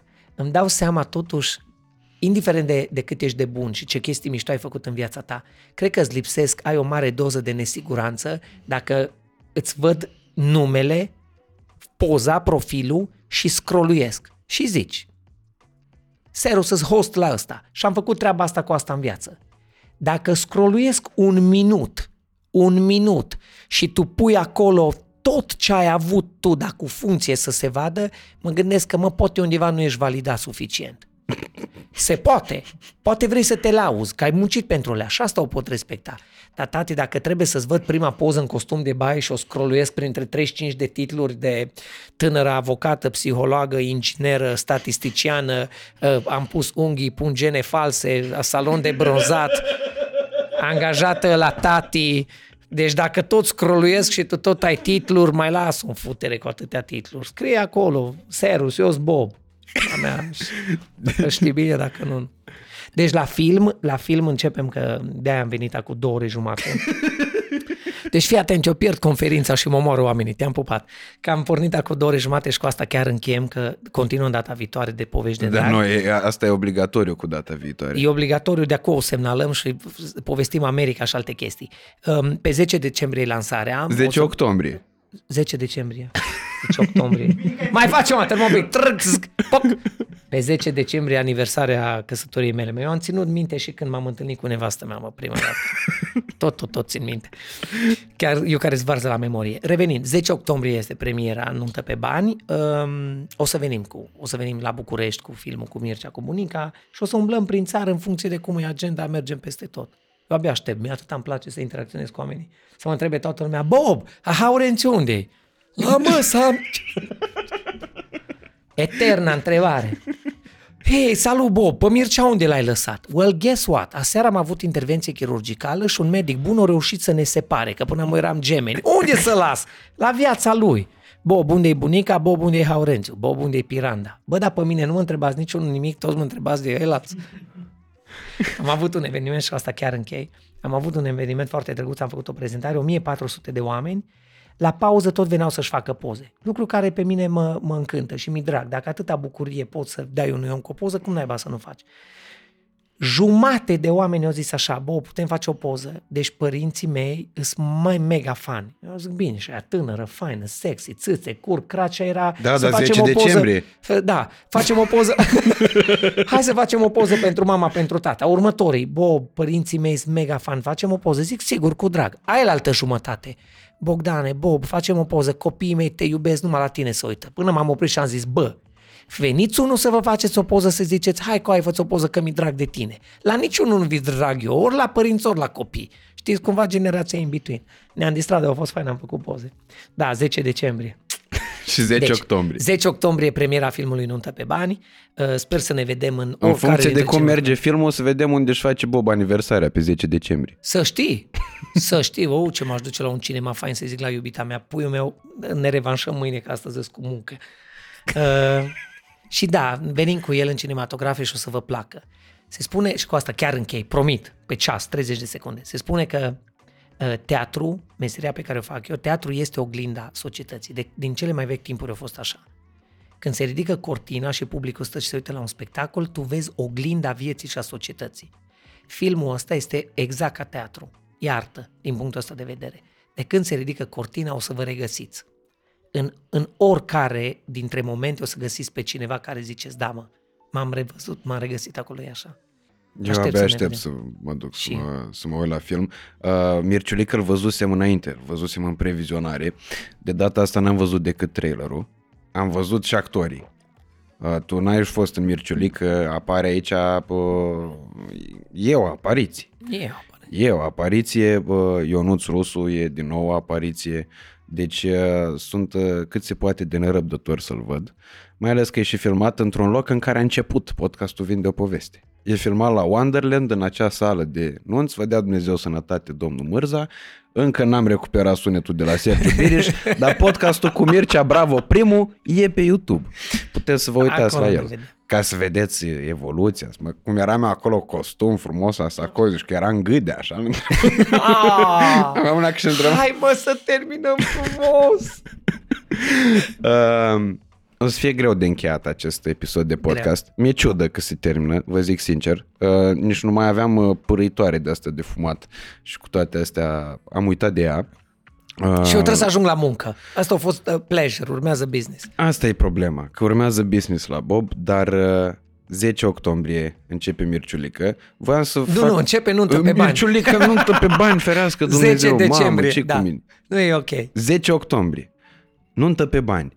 În toate cinematografele din țară. Voiam să fac concurs cu bilete, așa cum am făcut și la alte filme. Dar mi-am adus aminte că la haita de acțiune v-am promis bilete și nu câștigătorii nu mi-ați mai scris nici până astăzi. Haita a scos-o și de pe Netflix între timp. Aoleu. Drept pentru care nu știu dacă mai are rost să mai facem. Hai să facem 10 bilete la nuntă pe bani din partea fratelui vostru dacă comentați în secțiunea de comentarii cu nuntă pe bani. Uh, și dacă și câștigați, adică ar fi bine să vă uitați, pentru că o să anunțăm câștigătorul într-unul din podcast, câștigători într-unul din podcasturile următoare. Atenție, dau 10 invitații duble, adică 20 de bilete. Uh, ze- fiecare poate să-și mai ia pe cineva. Uh, oriunde în țară, numai să existe cinematograf, să poți să le iau online. Tot timpul am reușit și cu Cineplexul și cu Cinema City, am reușit să le împăcăm. În momentul în care mi-ați scris, când m-ați căutat, cei care ați câștigat. Drept pentru care fiți geană în jurul datei de 10 octombrie, când va fi podcastul din pricina acelei date, atunci vom anunța câștigătorii că până atunci biletele nu sunt puse în vânzare, poate doar în pre-sale și nu vă ajută pentru că nu sunt puse în pre-sale prin țară. Dacă câștigați, de exemplu, de la Deva, unde avem Cinema City cu 10 săli, nu cu ăla de 5 de la Iași, domnul Dascălu, poate ne faceți și nouă mai mare. și așa mai departe. Fain ești, copile. Deci, nuntă pe bani în uh, comentarii și aveți 10 invitații, 10 bilete duble oriunde în această țărișoară frumoasă. Dacă bagă Mircea filmul în diaspora, poate luăm și de acolo, vedem. Hai să ne ducem cu el. Ar fi frumos. Hai. Păi oricum, nu știu cum să vă zic, mie mi se pare uh, imperios necesar, cel puțin la Londra sunt mai mulți români decât în Iași în Cluj la un loc. Care fac nuntă pe bani. Deci trebuie să vadă filmul că e manual de utilizare. Exact. Sunt instrucțiuni. Exact. Și uh, eu uh, pot să garantez pentru filmul ăsta fără să-l fi văzut, pentru faptul că E fain. știu că Mircea e un om care de fiecare dată când a făcut ceva a evoluat și a făcut din ce în ce mai bine. Mirciulica a fost un film bun, pe care eu l-am apreciat, un film cu mesaj uh, mai presus de toate. Uh, sunt convins că Nuntă pe bani este nivelul următor și cred că cred cu tărie că nu putem să ne bucurăm de divertisment și entertainment de calitate decât dacă îl susținem activ și anume în cazul ăsta mergând la cinema. Uh, unde filmul are cu totul și cu totul altă, uh, alt farmec față de uh, acasă, oricât de mare ar fi OLED-ul, oricât de uh, comod ar fi Netflix-ul. Radu, eu îți mulțumesc foarte mult ție, mulțumesc băieților care au stat aici cu minți și vreau să mulțumesc celor care ori stat și s-au uitat la noi două ceasuri și jumătate, așa -i? Două ceasuri jumătate. Tu, oamenii ăștia ne-au dat cel mai prețios dar al lor. Clipa, timpul. Mulțumim din suflet. Sunt onorat, vă mulțumesc, îi mulțumesc lui Radu că m-a invitat și de pe 10 octombrie vedeți acolo pe nașul Bob. Cel mai probabil, adică mai mult ca sigur, pe Bob îl veți revedea aici la Vind o poveste în funcție de cât de repede vă doriți. Asta vom vedea și Asta avem, iar momentul revenirii lui va fi dictat de dorințele inimilor voastre. Eu n-am decât să-i mulțumesc teribil de mult pentru faptul că a venit aici și lecții de viață și o energie teribilă. Un om cu adevărat fain. Așa arată din punctul meu de vedere uh, un om fain. Bob Rădulescu e una dintre definiții. Poza lui poate să stea acolo în uh, dicționar, în dreptul cuvântului uh, mai sus numit, mai devreme menționat. Uh, dacă vă place ce am făcut aici, dați-ne de veste că vrem și noi niște laude. Uh, dacă nu vă place, comentați ca să ne ajute la algoritm, că e nașpa, că e nu știu ce, că se vede nu știu cum. Că da, de ce ai discul de Motan și n-ai cu Carla's Dreams? Da, de ce ai tablou cu Batman și n-ai chiloți cu Superman? Toate de astea. Kendama e de la Cerebel, să știți. E prima lui Kendama, că e ceva artefact istoric, o să vă povestim asta în alt episod, ca să nu-l mai ținem pe Bob, pentru că noi tragem și începutul și încheierea, ca să fie autentică, când e începutul și când e încheierea cu invitatul. Uh, drept de față. Drept pentru care, dacă v-a plăcut, nu uitați să ne lăsați un like, uh, să comentați în secțiunea de comentarii, iar dacă v-a plăcut într-atât de mult încât să-l recomandați și prietenilor voștri, nu uitați să-l, nu ezitați să-l distribuiți, pentru că nu are nimic rău ce se întâmple. Pe Bob Rădulescu îl găsiți pe Facebook în general, uh, cu numele real cu tot cu porecla, adică Bob Rădulescu. Uh, îl găsiți pe Instagram, pe TikTok, căutați Epic Show și bineînțeles în toate sketchurile, în aproape toate sketchurile ale lui Mircea Bravo. Nu uitați de Nuntă pe bani din 10 octombrie în cinematografe. Pe mine mă mai găsiți pe unde mai dați de mine, puteți să mă închideți. Vă mulțumesc din tot sufletul pentru faptul că v-ați uitat la noi și vă doresc uh, o toamnă de poveste. Doamne ajută! Mulțumim frumos!